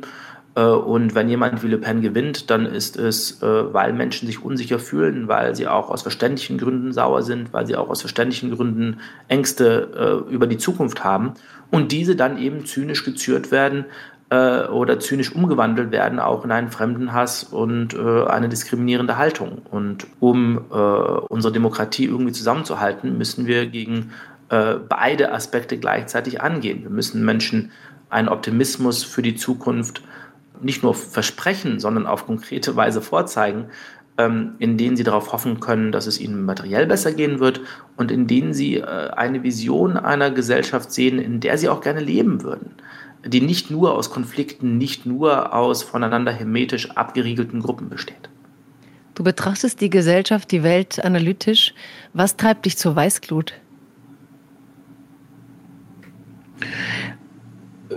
Also es treibt mich zu Weißglut, Ungerechtigkeit, es treibt mich zu Weißglut, äh, äh, Mord und Totschlag, es treibt mich zu Weißglut, die Bilder, die ich heute äh, Morgen wieder in der Ukraine gesehen habe. Im Privateren ist es oft, wenn Menschen mit dem Privileg, Einfluss zu haben, mit dem Privileg, schreiben zu dürfen, nicht äh, äh, auf die entsprechende Weise umgehen. Also ich finde, es ist in meinem Bekanntenkreis schamvoll, wenn Menschen sagen, ich glaube etwas, aber das ist gerade unbeliebt, also halte ich lieber den Mund. Oder hier ist etwas Wichtiges, was ich meinen Freunden über ein Bier erzähle, aber meinen Lesern oder meinen Hörern traue ich nicht zu, dass sie das dann verstehen. Äh, also verkneife ich mir das. Äh, das halte ich äh, für sehr feige und ich halte es für unsere Demokratie auch wirklich nicht für zuträglich. Denn Menschen spüren sehr genau, ob man sie ernst nimmt und wie Erwachsene behandelt oder ob man ihnen was vorgaukelt. Ähm, und das macht mich traurig. Diese Shitstorms, über die wir geredet haben, sind ja eigentlich nicht mehr als eine Form der gesellschaftlichen Ächtung oder der Versuch, diese Ächtungsvorgänge, die wir aus dem Mittelalter auch kennen, äh, so zu wiederbeleben. Wie würde es dir, ich meine, du hattest diesen einen Shitstorm mit der Tagesschau, den du aber gut erklären konntest, der irgendwo auch ein intellektuelles Missverständnis war. Aber du hast vorhin beschrieben, dass man dich, obwohl du auch in der Familie, ich meine, du willst keine Opferidentität, aber ihr habt selber doch auch eine Geschichte von Verfolgung und ähm, familiär und du bist jüdisch und sagst selber plötzlich bist du aber auch Feindbild, weil du ein weißer Mann bist. Wie würdest du selber mit so einem Ächtungsvorgang umgehen? Oder hast du überhaupt Angst davor? Also was diesem Kollegen von dir passiert ist, David Shore, also nicht Kollegen, aber diesem Mann, dass er seinen Job verliert? Oder gibt's, also du sagst klar, du bist enttäuscht, wenn man den Mut nicht hat, aber hast du auch eine Angst davor, dass es dir passiert? Bevor wir jetzt hier äh, äh, voll auf meine Ängste einsteigen, ich habe leider ein Anschlussinterview äh, vor drei Minuten. Ähm, also ich weiß nicht, ob die letzte Frage vielleicht als, als äh, das war ja eigentlich ein ganz guter Schlusspunkt vielleicht, oder, oder was meinst du? Vielleicht kannst du mir die noch sagen, also, weil, weil du sprichst so stark, aber mich interessiert auch die Gegend, weil du sagst optimistisch, pessimistisch, also es würde mir, ähm, das ist die Stärke, aber mich würde auch der Umgang mit der Angst interessieren. Wenn du mir zwei okay, gut. Also ich glaube, es wäre Ja, rund. kann ich, kann ich. Ja. Ja, klar, kein Problem. Also sonst ähm, alles stark. Und ich glaube, es ist wichtig, dass man die Ambivalenz zeigt. Also in dieser Diskussion über die äh, sogenannte Cancel Culture wird ja manchmal behauptet, dass es nur äh, mächtigen Menschen darum ginge, ihren Status zu verteidigen. Und das halte ich eben für grundfalsch, weil natürlich es diejenigen Leute äh, mit einem gewissen Einfluss sind, die es sich erlauben können zu sagen, hier haben wir ein Problem. Äh, und natürlich ist es auch so, dass die allerprominentesten Menschen, die dann auf die eine oder andere Weise sanktioniert werden, das oft überstehen können, weil sie riesige Fanbasis haben, äh, die dann vielleicht zu ihr steht. Ähm, äh, das wirkliche Problem ist, wenn sich die meisten Medienmacher zum Beispiel verkneifen, die Welt so zu beschreiben, wie sie sie wirklich empfinden.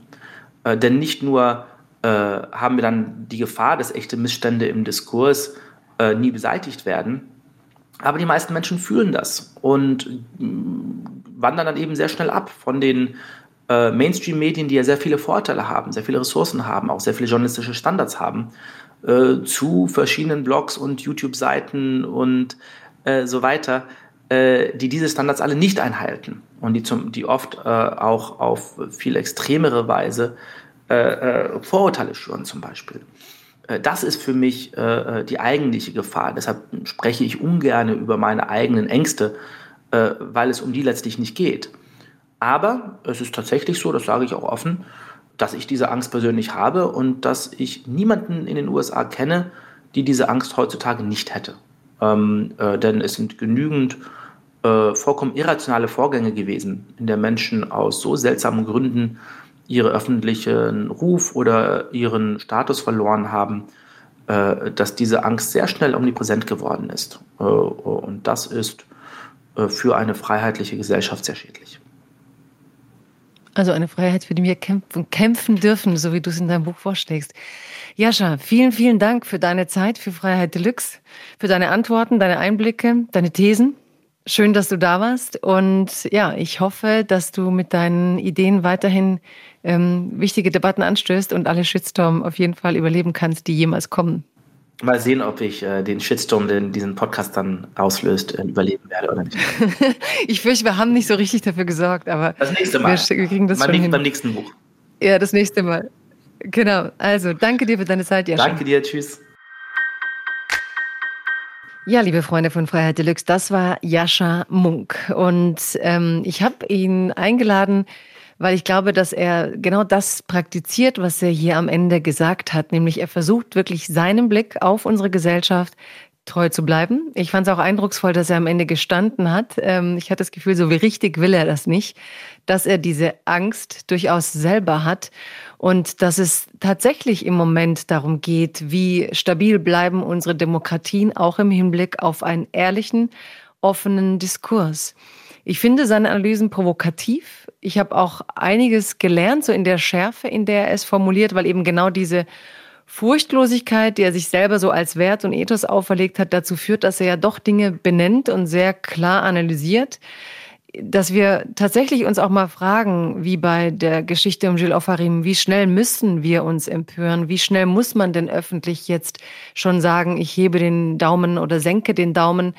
Ich glaube, dass die Demokratien in ihrer Komplexität, wie wir sie heute haben, von uns ein bisschen mehr Zeit einfordern. Zeit mit Ungewissheit umzugehen, Zeit mit einer gewissen Ambivalenz umzugehen, auszuhalten, dass man selber vielleicht noch keine Meinung hat und sich informieren muss, Kanäle zu suchen, die einem genau das ermöglichen und dann trotzdem rauszugehen und so aufrichtig wie möglich den eigenen Meinungsbeitrag einzubringen in die Debatten.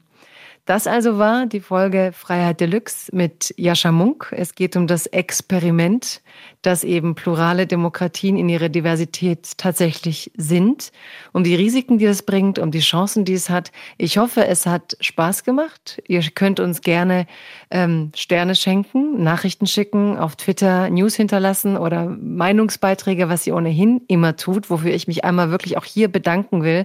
Was ihr so auf Twitter zurückgebt, ist einfach unglaublich bereichernd und motivierend und gibt mir auch nochmal Einblicke in das, was ihr dann im Kopf anstellt mit den Gesprächen und den Einblicken, die unsere Gäste uns geben. Das war Freiheit Deluxe mit Jagoda Marinic und ich hoffe, wir hören uns in 14 Tagen wieder. It's a new dawn, it's a new day. It's a new life for me.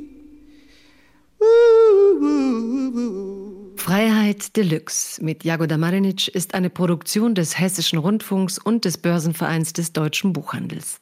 Den Podcast mit dem Gespräch in voller Länge gibt es bei Spotify und in der ARD Audiothek.